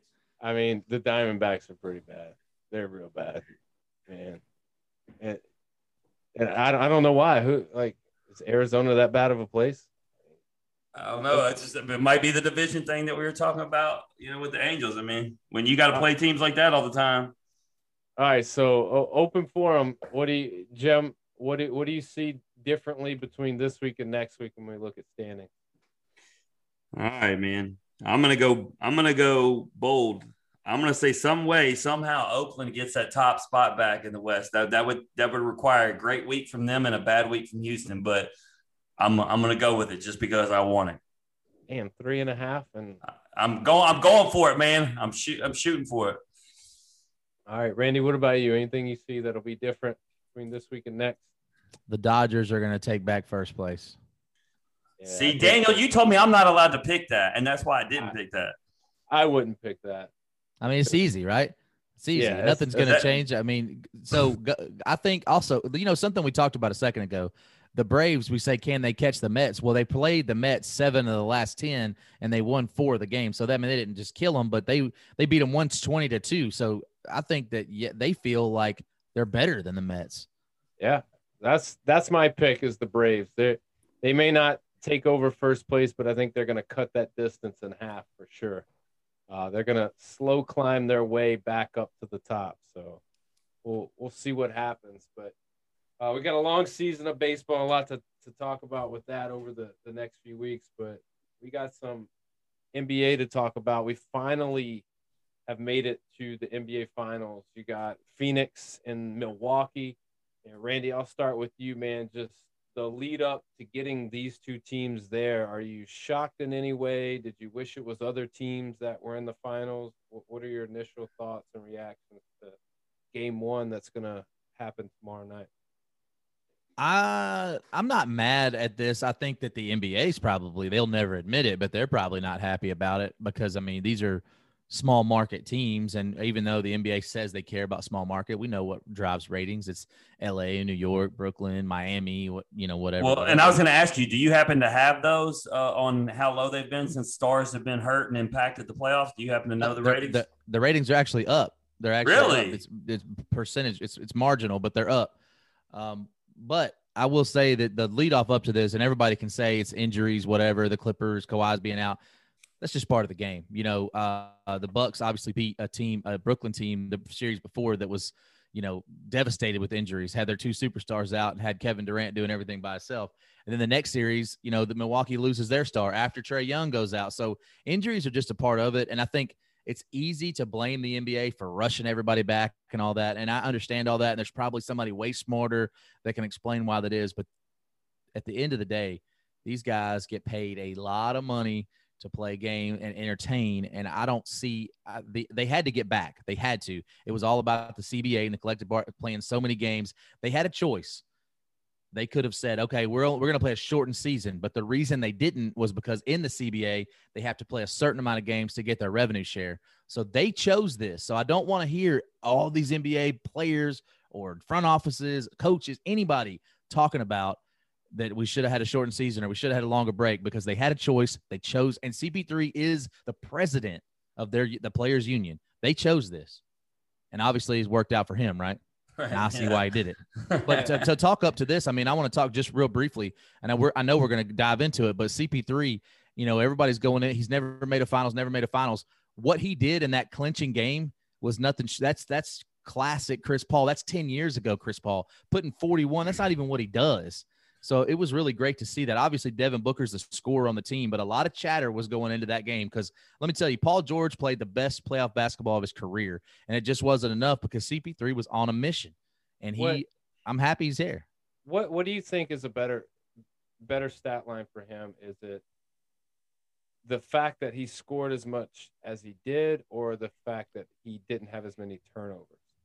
Oh, those are both. Both are, are unbelievable yeah. stats for him. But like to me, the turnover thing it just it just outweighs well, the amount of points. He never turns the ball over. Well, and I mean, that's what, and that and that's the thing, right? So like when I seen a thing the other day, a graphic the other day, and they were comparing Chris Paul to it hard it had Harden, Westbrook, and it had like five guys, right? And they and it showed that they had more assists and more points and all that. And they were saying those guys are better than Chris Paul. And the stats that they weren't showing was exactly what you're talking about, Randy. The lack of turnovers, the lack of missed shots. So yeah, it's easy to show that those guys score more points, get more assists, get more rebounds, but you're not showing the bad stats that make Chris Paul the better player. Yeah, it's always assist to turnover ratio, and he's been a league leader since he came in the league. And it's not even it's the stuff that he does that intangibles. We've talked about it a million times on this show.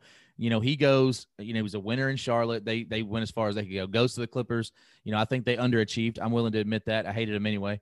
Beat LA. But then he goes to Oklahoma City as an after, or goes to Houston. That doesn't work out because him and Harden butt heads. And then he gets a throwaway. Go to OKC to basically live in exile right? Live out your career. And what did he do? He made that team amazing. You know, obviously they, they fell a little short because at the end of the day, it's about the Jimmys and the Joes. But then he goes to Phoenix, and it's like, oh, that's going to be a cute ending to his career. Devin, they don't win. Devin Booker's just a scorer. Da da da. And look at him. This is his first final. He finally has a guy, not a Blake Griffin, no DeAndre Jordan, none of that. He has a guy that can go get the buckets. And I think that they have a real shot, especially if we talk about Giannis. If Giannis is hurt and he can't go like he usually can, they got a problem. And DeAndre Ayton has been. Yeah, I was, I, I was going to say, I know you ain't going to leave out your boy Ayton because he's been good. But but what. I'll say, guys, look, all right, Randy, you know how I did with Kobe, right? And I waited till his career was over to appreciate him. Now, granted, I started as a Chris Paul fan because he was in New Orleans, and I got bitter because he wanted out and he left.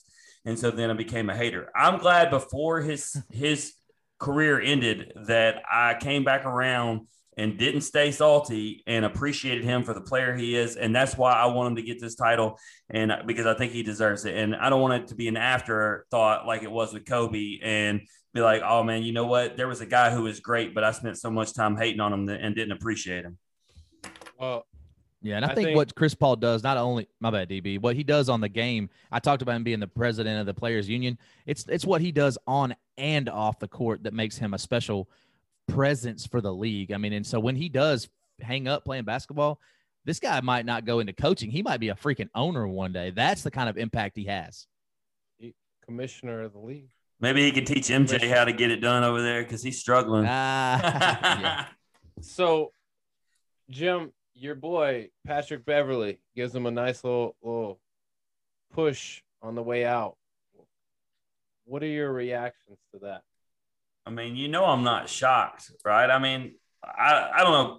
Randy has said if he's on your team, he's the kind of guy you love, right? But man, I I don't like that guy. And you know, you guys know I don't even like to cuss on this podcast, but he's an asshole. I, I think he's a true, genuine asshole. Randy, what did you think about that? That's Bush League. I, I'm not a Beverley fan. I think that he's the kind of guy that you want on your team, but a lot of it, like when I saw him playing against the Warriors a couple years ago, and you know, there he's doing his thing. He's like a barking chihuahua. Like he's not as good as he talks. You know, he's like a very poor man's Draymond Green. He thinks that he's impacting the game. Like he had one crossover on a 45 year old CP3 where he got a bucket and he celebrated like they just won the game. I mean, so the the push was just a long litany of things uh, that Patrick Beverley does that are just. I mean, it, it, works. It works for Beverley with a guy like Westbrook because he's such a head case. But a guy like Chris Paul, who's level minded, yeah, this shit ain't gonna work. True. And let me tell you something. You guys may probably saw this. What I had the biggest problem with was that there were players in between him, CP3's teammates. Why did somebody not defend Chris Paul? Nobody did shit. I mean, that's what I don't understand. If that's well, when you look at that team, I mean, well, when you look Jay at Crowder, team, well, yeah, I forgot Jae Crowder. I was gonna say they're a tough guy. He was standing right there, and he just put his arms out. I'm like, whoa, bro, come on. I don't know, man. I didn't like that. What? I didn't like the fact. I hated that he did it, but I really hated that his teammates didn't go after Beverley. Let, let's just let's let's put it in, in, in terms that that we could speak. If Mike Conley gets pushed like that, Zach Randolph ain't having that. No. Z-Bo meeting him at the bus. Well, yep. and you know, since you decided to bring up Zach Randolph and Mike Conley, that was the first thing I thought of when Randy, when you said injuries are part of the game, because nobody knows that more than Memphis fans through that that team. Because on multiple seasons, it could have really been different, and and unfortunately, that was part of it. So I think Memphis fans know if anybody that that come playoff time injuries can you know change everything. Absolutely. So with that, we we we got a, a another series that I mean we, we got to talk about. I mean the Bucks figure it out without without their best player and I don't know is is Middleton not their best player? Like no. I mean it he did he did some damage without Giannis. He's had some games where he's been on a milk card though. Yeah, I, I I can agree with that, but um, he went all James Harden against the Heat. so so with that is does what did the Bucks have to do, Jim, to to win the series? Well, I think it's going to start with Randy's boy Jrue Holiday being able defensively to shut down Book because if if that can't happen and Book's getting his, because we know Chris Paul is going to play his game, I think that's going to change change everything. So I think I think it all starts with the Bucks playing the way Randy has said it in every time we've ever discussed the Bucks. They have to muddy things up to win. They're going to absolutely have to muddy every single game up. Randy, what what do it let's let's say the Bucks win it all. What is the one thing that you would say they did well that made the difference? Shot the three consistently. Good luck. It's just, you know, but I think defensively is where the roots are to, to what Jim was saying. But, you know, Middleton, you touched on that, DB. Middleton averaged 28 and 12 and 7, right? Those are superstar numbers. What I think, I don't think he's their best player. I, I do think he's their most clutch player because when you go say, hey, I got to get a bucket or I need you to have a 20 point third quarter or 20 point fourth quarter, we saw him do that multiple times in the Hawk series. So when it mattered the most, yeah, he is that guy. And Giannis is perfectly fine with deferring to him. But what if Giannis comes – it's all the, the key to this is Giannis coming back with even being 75% of himself. And we all saw that injury. I don't see that happening. So I think that DeAndre Ayton's going to have his way. And I, I mean, it's going to be tough. Lopez is the key because, man, he was awesome in, in several games. And I, I, forgot, I forgot that dude played, you know? he, he did a, he, he reinvented himself, I think, for, for a third time. No, but I've, I've had to watch his brother play all year, Randy, unfortunately, and he's the lesser of the two for sure. You got the wrong Lopez brother. Yeah, got the wrong guy. Are those the guys that started Facebook, or were those the different guys? I always get that confused. Vinkel, how, Winklevoss, Lopez, whatever. How how how good is Trae Young, Randy? I will never give him any credit. I'm not. No, I'm just kidding. So, uh, really, a really good, and he did more than just score. Uh, he impacted the game. I think that the Hawks, man, they played Nate McMillan. That's I got to give all the credit to that dude because even when Trae went out, they went out there and beat the Bucks ass in that game without Trae. Yeah. So they're more than just Trae Young. Obviously, you hate to see an injury like that. It's a freak injury, steps on the referee's foot. What made me laugh though was Trae turning around looking at the referee like, "Damn, dog." Come on, bro. I, I hated to see that. I want to see full strength Giannis, full strength Trae. I still think it ends up the same way. The Bucks win. I actually called a sweep. I was wrong about that. Trae went out and got him a couple. Well, he got one, but I still think the Bucks physically they're just a too they're too big and too physical to for the Hawks to win that. Did the Jim? Did the Hawks surprise you in a sense that next year are they going to be a team expected to make the playoffs? I mean, they're going to be expected to make the playoffs, but I don't think they're going to make that extra jump. I think they'll take a step back. Um, you know, it'll be dependent upon the Nets being healthy and what the Sixers do, obviously. Um, but I mean, I can't expect them to get this far again. Um, I'm like Randy. I still don't want to really give Trae his due, but they showed the stats with him on and off the court. So obviously that speaks for itself. But I don't see them making it this far again next year. The the, the Sixers are going to figure something out. Um, will the Nets be cursed with injury again? I don't. I mean, I can't. I can't know that. And then, I mean, even the Wizards. Do they do they make a move? Do the Bulls figure it out? I feel like there's a lot of, a lot going on in the East that could really change the fortune for Atlanta. I'm glad you brought the Bulls because to me, that's the team that is like one to two pieces away. You got Zach LaVine and all. You got some good young players and Coby. All that. I think that's the team I see. Now, I'm not saying make an Eastern Conference Finals, but the East is so much more up for grabs, and it has been for years and years and years. Um, but I think that to Jim's point, if the Nets come back, and I know what you're going to say, DB, you can't rely on health. You can't with those guys. But Kevin Durant kind of proved he came back from an Achilles tear and he dropped 50 in game seven and was one toe away from sending the Bucks home. So, I mean, what happens then if they win and then you get Kyrie and you get Harden back as a functional? It could be that would be the NBA's dream, and, and, right? and don't and don't forget about the Heat and the Celtics too, who underachieved this year. The, I mean, they should be back in the mix. So I don't I don't see the Hawks. 100. percent So I mean, I think I think that's the bad thing about this injury with Trae. And like Randy, you said they might have not won anyway, but that's the bad thing because this is a window that might close very quickly. Jim, I'm Yeah. asking you a question. Hmm. I'm switching gears a little bit. A lot has been made about the, a couple of new hires in NBA, not new names, but new hires. They uh, Chauncey Billups and Jason Kidd both get hired at their respective teams, and it was a big story for a couple of days that both of them had prior, um, you know, it was domestic charges, whatever. So, and, and nothing was really said. The teams really never addressed it. You know, the the players themselves, I mean, the coaches themselves addressed it, and then they were stopped by their publicist or the media person. Do you think that the teams owed an explanation as to why they hired Chauncey and Jason Kidd? I mean, I don't think that they're necessarily owed. I think it's the right move to do it. Um, I mean, I think you should always e- explain yourself out, especially um, when you make moves like that. So um, I would say they went wrong about it, and they should have came out with a full explanation. But I mean, you can't say that they have to or they're they're owed it, so to speak. I agree. DB, I'm gonna ask you too, as somebody you know along the same lines. And to Jim's point, you know, I don't think they owe it to us, but in the age of transparency, when everybody knows everything, you can get information at the drop of a hat. Do you think that the that the Mavericks and the Blazers handled it the right way? No, because you got to be upfront and honest at the jump because you're not. It, it's not like people are going to find this out five, three or four years from now. Like they already know this information. Mm-hmm. So like you got to give some some info. Like, and- and maybe it maybe you know Mark Cuban is a guy who's like, you know what, I don't. I don't- owe them any explanation. This is my hire. Uh, But he's Mark al- Cuban's always going to do what he wants to do. That's but a here's the thing, though, for both of y'all, you guys know the way it is with the media today, and they're emboldened. Everybody is behind a keyboard. But they'll say if they get into a press conference next year after a game, there could be a reporter looking to make a name for themselves, like, "Oh, hey, Chauncey, what about what happened in uh, you know 2015?" Uh, da, da, da, da, and then you derail that whole thing. So to me, you do this to get Mhm. that out of the way. Absolutely. Let me ask you. Let me ask you this, Randy.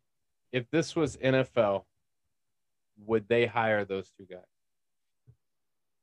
I think that you can't. You can't. No, they wouldn't. And that's just that's historically speaking, they don't. Yeah, it's But let me ask you this: that aside, do you guys like or dislike these hires, or feel indifferent in any way? I like the Chauncey hire. I don't think Jason Kidd is a good head basketball coach. I think we saw that. And he had freaking the Bucks. He had Giannis, and he was, you know, what was Giannis when Jason Kidd had him? Nobody Right. knows because he wasn't shit. I'm not saying that's all Jason Kidd, but I just don't believe in Jason Kidd. I think Chauncey Billups was a floor general when he was with the Pistons and with the Nuggets, and I think he will continue to do that as a coach. he's has what is Chauncey Billups' coaching background? Well, I'll say this: before, Does that even matter anymore? Yeah, but Randy, you know this. You wa- you watched him whether it was in Detroit or in Denver. Like he was actually, you know, he was called a floor general, and he was a legit. Floor, he was always coaching up his team. So he, while he hasn't had actual coaching experience, he's always been a leader of a team and coached the team that he's on. And, and to your to that same, I want to piggyback off that real quick, DB. At some point, w- we got to stop retreading all these coaches just because they have coaching experience. You got to get your start somewhere, and I don't mean you know. And obviously, it's it's big pressure. Not I'm not gonna say pressure. That's the wrong word because Rachel Nichols got in a lot of trouble for saying that. But these guys and players have made it known they want to have black head coaches. And they want somebody they feel like they can relate to that's played the game. And these guys fit that bill. Not only are they qualified? They got background. But I mean, look right now. Everybody wants to fire Mike Budenholzer, and he just made the freaking finals. Two, three years ago, you got a coach fired in Toronto after being the going to the finals. I mean, so stop retreading these guys and let's get some new blood in here. Some old players is fine with me. I, I, I love it. Yeah, and I was with you. Uh, Jason Kidd didn't really prove anything, but Chauncey, I mean, I loved him as a player and saw what he did. And like I said, his leadership, I, I like to see it. Let's, Big let's shot, go. Bob. So going back to the finals, Suns, Bucks, Randy, who you got? How many games? I'm gonna say this. I'm gonna go Suns and six because I just if Giannis comes back and he's healthy, I'm gonna go. I, I'm gonna go toss up. It's going seven games because I I think that Milwaukee can do just enough things to disrupt Devin Booker with their length and with Jrue Holiday. He's a phenomenal defender. Middleton can get his. I just don't see it if Giannis doesn't come back healthy. I think that the Suns are going to win this in six. Jim, who you got? How many? Give me Suns in five, and let me go ahead and just add Devin Booker as the NBA Finals MVP. I think Okay. it's going to be Jae Crowder. Give me give me Suns and give me give me Suns in six and give me CP3 to be the MVP and and and end it. Put put that legacy on, on a mantle. Wait, let me ask y'all a question. CP3 wins the finals. Does he retire? I would. I I don't don't. I don't. I don't. I don't think he does, but I would because Does he feel he like he injured can come lot. back next year and win this again? But think of the, the reason I would is think about how many injuries he he sustains a year, and he's taken a beating for a long time. I mean, all he's been looking for is that elusive championship. He has nothing left to prove. I mean, I would bounce. I, And, uh, totally agree. In a stunning turn of events, Cliff Paul is going to replace Chris Paul, and Chris Paul will go be a member on Chauncey Billups' coaching staff. There you go. Yeah, there you go. You, you heard it here first. First, exactly. In off the bench exclusive. That's right. All right, Jim. Give me. You had a chance to go to Omaha, and I'm going to give you just a couple minutes just to talk about the atmosphere, the experience, and, and what it was like. But also, I mean, there's the NC State COVID situation. There's there's a couple things that we want to want to address. But talk to us a little bit about that that whole the two trips you had and, and just the overall experience. Yeah. Um. So you know, the first trip, obviously, you know, I got a little feel for it, but it was nothing like the second trip, and um, just I'm so glad that that you two guys, along with the other three guys, I told you, um, I asked for advice about going back. Um, told me to go back. What what an experience. Um, you know, I'll, I'll start with the the NC State thing because I do want to start there. Um, you know, when you see Mississippi State win, you wonder what the difference could have been because NC State had already been the giant slayer. They had already knocked off Arkansas. They were in cruise control. Um, and for them to have it just taken away like that, um, I mean, you you felt for them so bad, and you saw if you if you got on Twitter, you saw college baseball players around the country from other teams saying this wasn't right. They actually there was a lot of people calling for them to just cancel it altogether because it was unfair. Obviously, that was something that never would have happened. But I firmly believe the way NC State was playing, I think that they would have been able to take one or two from Vandy. And I think that's why people were really salty. And then if you look on to what happened with social media, the NC State fans immediately be, jumped on and said, We're with Mississippi State all the way because of that. But getting into the games, um, let me give Texas a shout out, man. You know, I watched them beat Tennessee, you know, um, at first, and then I watched them give Mississippi State hell. Ty Madden can absolutely pitch, man. That dude is going to be lead at the next level. Um, the one good thing I can say about you know that that first loss to Texas by Mississippi State, rain delay, 1 a.m. Man, stayed there. Cade Smith out of South Haven came in, man, struck out both guys, got out of the inning.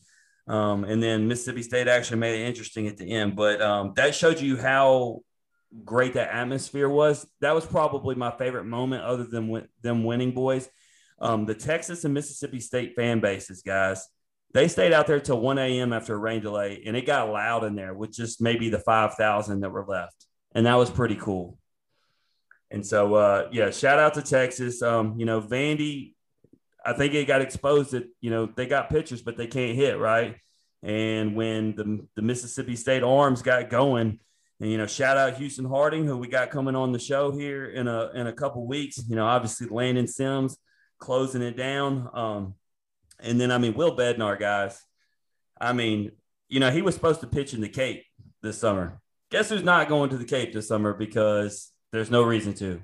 His postseason was absolutely phenomenal, and so to, to see him um, I have a question for you know. I don't care which one of you guys go. I guess I guess I'll you know I'll go with you, Randy, just just because.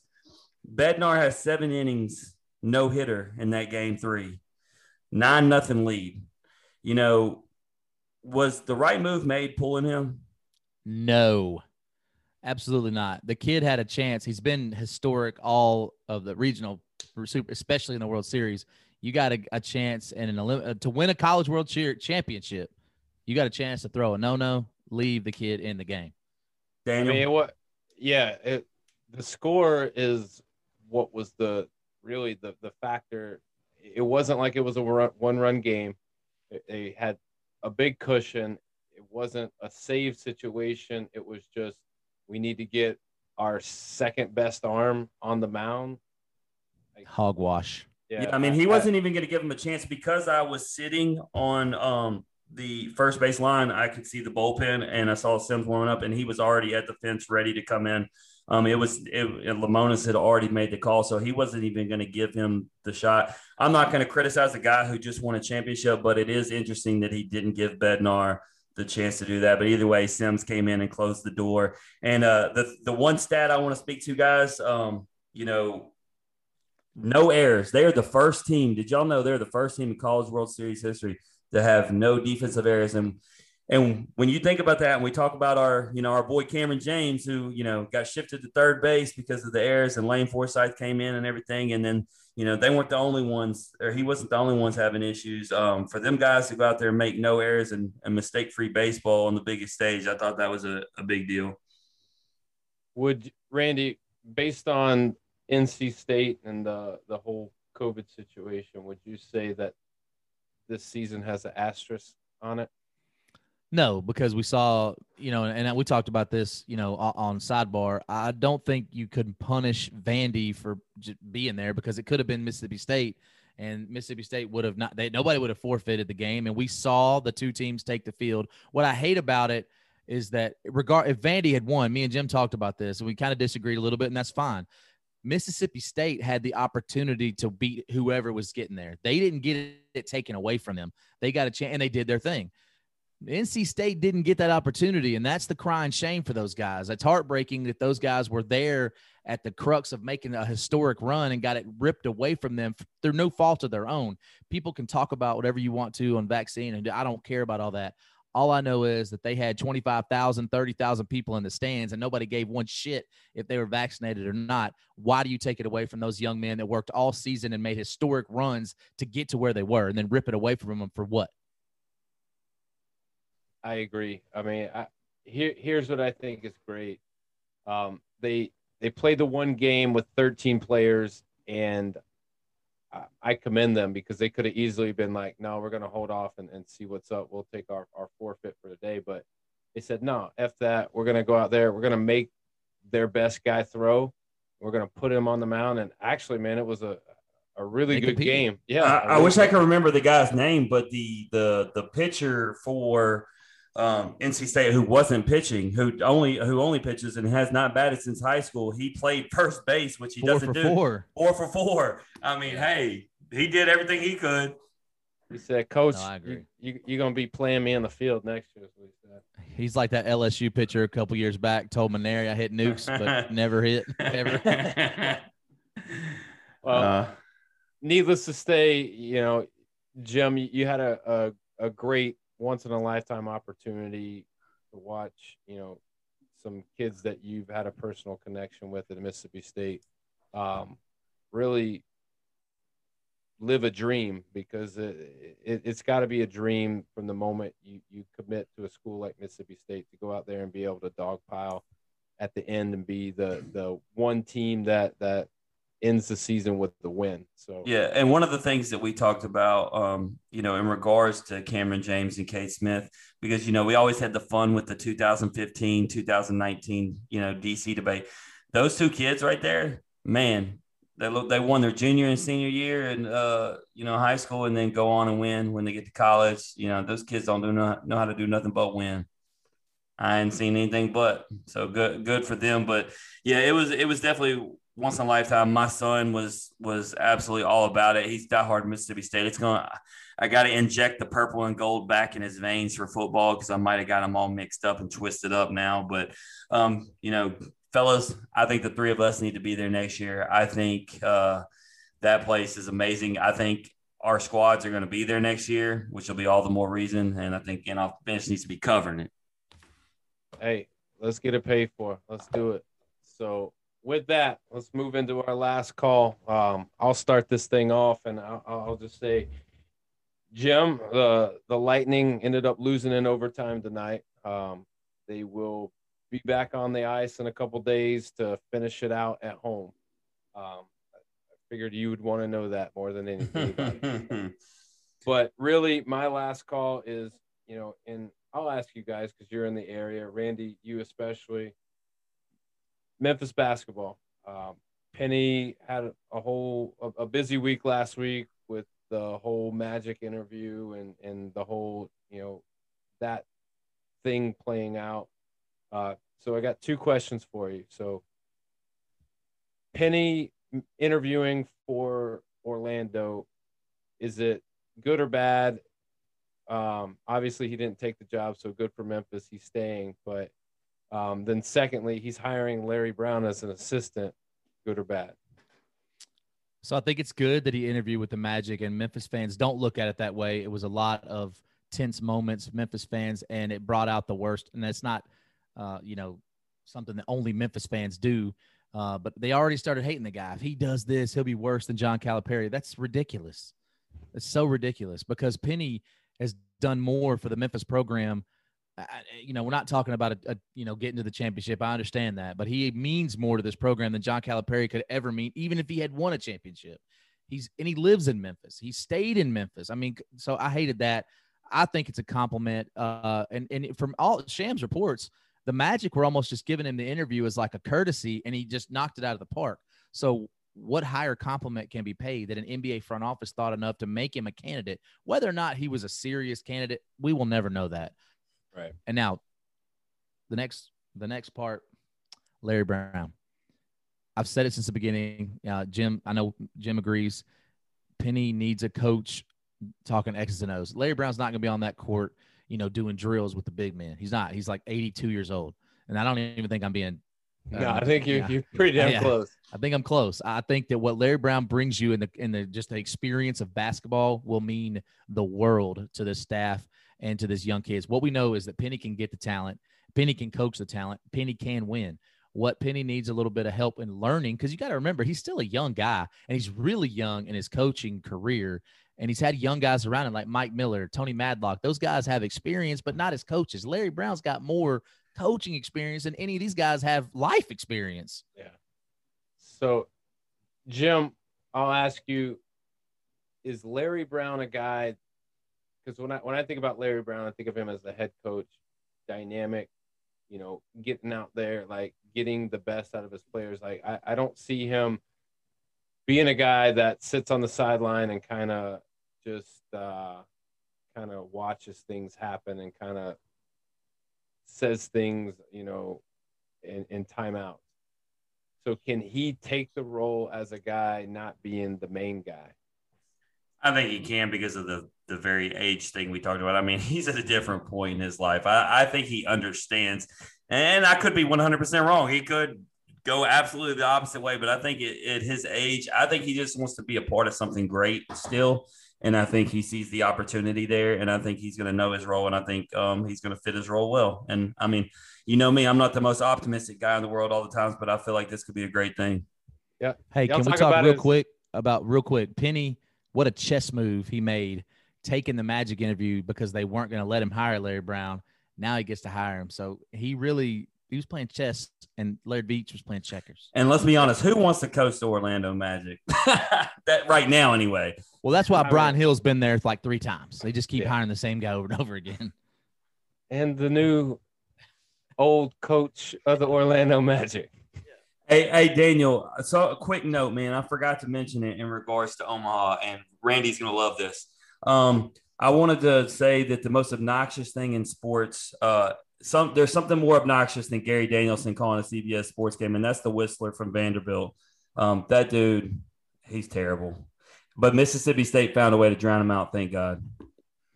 I I can only imagine. But uh, yeah, y'all talk bad about Larry Brown being old. Like y'all making me think he's gonna be taking naps on the side. He might. he might have a nap pod. Yeah. All right, Randy, last call, man. What what do you want to talk about? I think I brought it up on the show before. Uh, it's a heart touching story. Um, you know, the great tight end Greg Olsen, his son TJ, uh, was born with congenital heart failure. Uh, he was also twin sister. She was good.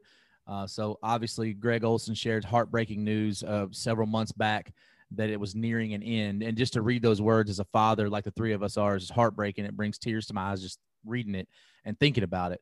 Um, but TJ got on a wait list and he was able to get his heart transplant. Uh, it's been in for you know t- I think eight or ten days now, and all signs are to the positive. Don't know how long he's going to be in there, but you know just you know obviously they've been strong in their faith. And the one thing that Greg Olsen um, and his wife Kara did that really made this go is when they found out that TJ had this disease, they started a foundation.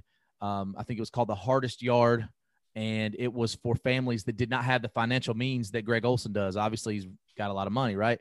But he understands that he's in a position that a lot of people aren't. So he starts this foundation, and now a lot, hundreds of kids have received hearts based on him and his wife's charity work. So to see a guy that not only talks the talk for his own child, but walks the walk for kids that he will never meet, probably, uh, that's the kind of guy that I think needs to be the ambassador for the sport. And it's obviously the happy ending that we're all hoping for. So as, as a dad and as a fan, Greg Olsen, salute to you. Shout out. That's what's up. All right, Jim. Last call, man. What you got? Well, first I gotta agree with Randy, man. That stuff started trying to bring me to tears, man. Stuff like that to get to you. But um, Don't go watch his Twitter videos. but but two things. One's a real quick one. Um, uh, I'd be remiss if I didn't. You know, we we talk about Cameron James, Keegan James, fellas. Um, he's done pitch 14 games this year. He is 3 and 0 with a 1.91 ERA and 33 strikeouts as a 1.09 whip. He is absolutely tearing it up. Um, and to touch on when he came on our episode and all he cares about is his younger siblings.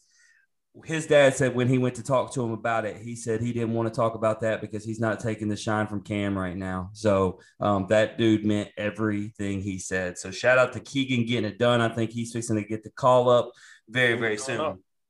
Yep. But on. uh, but the the big headline thing, um, you know, for what we miss is the name, image, and likeness, guys. Right? It's it's been a long time coming. It's finally here. Um, I, I feel like it's taken too long to get here, and so athletes can now um, finally profit. The the big noteworthy thing will be, you know, the schools still have the ultimate say on what it is they can do. So every school is going to be different on what these kids can do, but nonetheless, they're going to have the opportunity to finally profit. And you know, we know the background. We've been our show's predicated on talking to kids and their background, right? We know that some of them come from nothing, and so it's an opportunity for them to get something to take care of their family and not just go to school. Yeah, I. It's so new. Like I, don't know. I need somebody to talk to me about like what are the parameters? Like what can you get paid for? What well, and that's the thing. Your fee as like each school is going to be each school is going to be different but you know um, we, we we talked about this earlier uh, when we were just having discussion you know those who are big on social media right off the bat because those people normally get paid when you have big tiktok or instagram accounts you normally get paid for that you know lebron james for instance gets gets paid you know big bucks because he's got so many well, now if you have a big following and you do posts and you get X amount of, you know, like, shares, all that stuff, you actually get paid for that stuff. So those are the kind of things. And then of course, um, you know, I know for for fact, um, I've seen a couple already start to get like protein, you know, you know, uh, advertising for protein shakes and stuff like that. So there's going to be a lot of things out there. There's going to be things, um, you know, they were they were quick to say that you know they're not going to be able to do like alcohol, for instance. Which, if you're a smart college athlete, um, that's something I would stay away from anyway, even if it is paying you money. But there's going to be different parameters on all that, and each team's going to be able to do it. But uh, there, there's going to be a lot of opportunity for kids, and like I said, for some of them, they're coming with an they really need it. Randy. Breaking news: We got to do a whole segment next week on the NIL because y'all know, obviously, financial. That's that's my bank. I love sports but the fact that they're tied together is what I really like. So what I want to do next week, and you, you will do this together, right? Well, let's bring the top ten collegiate athletes that are going to get the bag first. Ooh, I like it. Okay, let's do it. That'll be. It, need, it, need, it, needs to be Cameron James and Connor Pavolony as much as I've seen their face on Instagram this year. Yeah, GQ's already got Connor and Cam signed up. They're done, you know, guest jeans, whatever these guys do, you know. I saw Connor the snow coming down. I'm like, what in the world's going on here? Crazy, crazy. Well, hey, I'm looking forward to that. You know, tonight was a was a great episode as always. We want to give a shout out and thanks to Devin Fontenot for joining us. And regardless of what he decides, whether it's to come back to LSU or he, you know, take a spot in the draft, he will be a pro baseball player. There's no doubt in my mind. He's he's, he's got everything. He's got the the mindset, he's got the tools, he's got the talent, he, has got the work, he's got the drive. So it's just a matter of when for that guy. And, and I, I, expect great things out of him. And hopefully, who knows, we will bring him back on to, to talk to us about it. But if you like hearing you like hearing us average Joes talk X's and O's, please like and share the podcast on Facebook, retweet us on Twitter, listen and subscribe on Apple Podcasts, Spotify, and Anchor. As always, your comments, ratings, and feedback is always welcome. We're going to see everyone next week for episode 17, where we're going to have former Houston National baseball player and former Mississippi State player Jacob Billingsley on the show to join us. This has been the In Off the Bench podcast. As always, remember strong body, sharp minds, grit and grind all the time. We're out.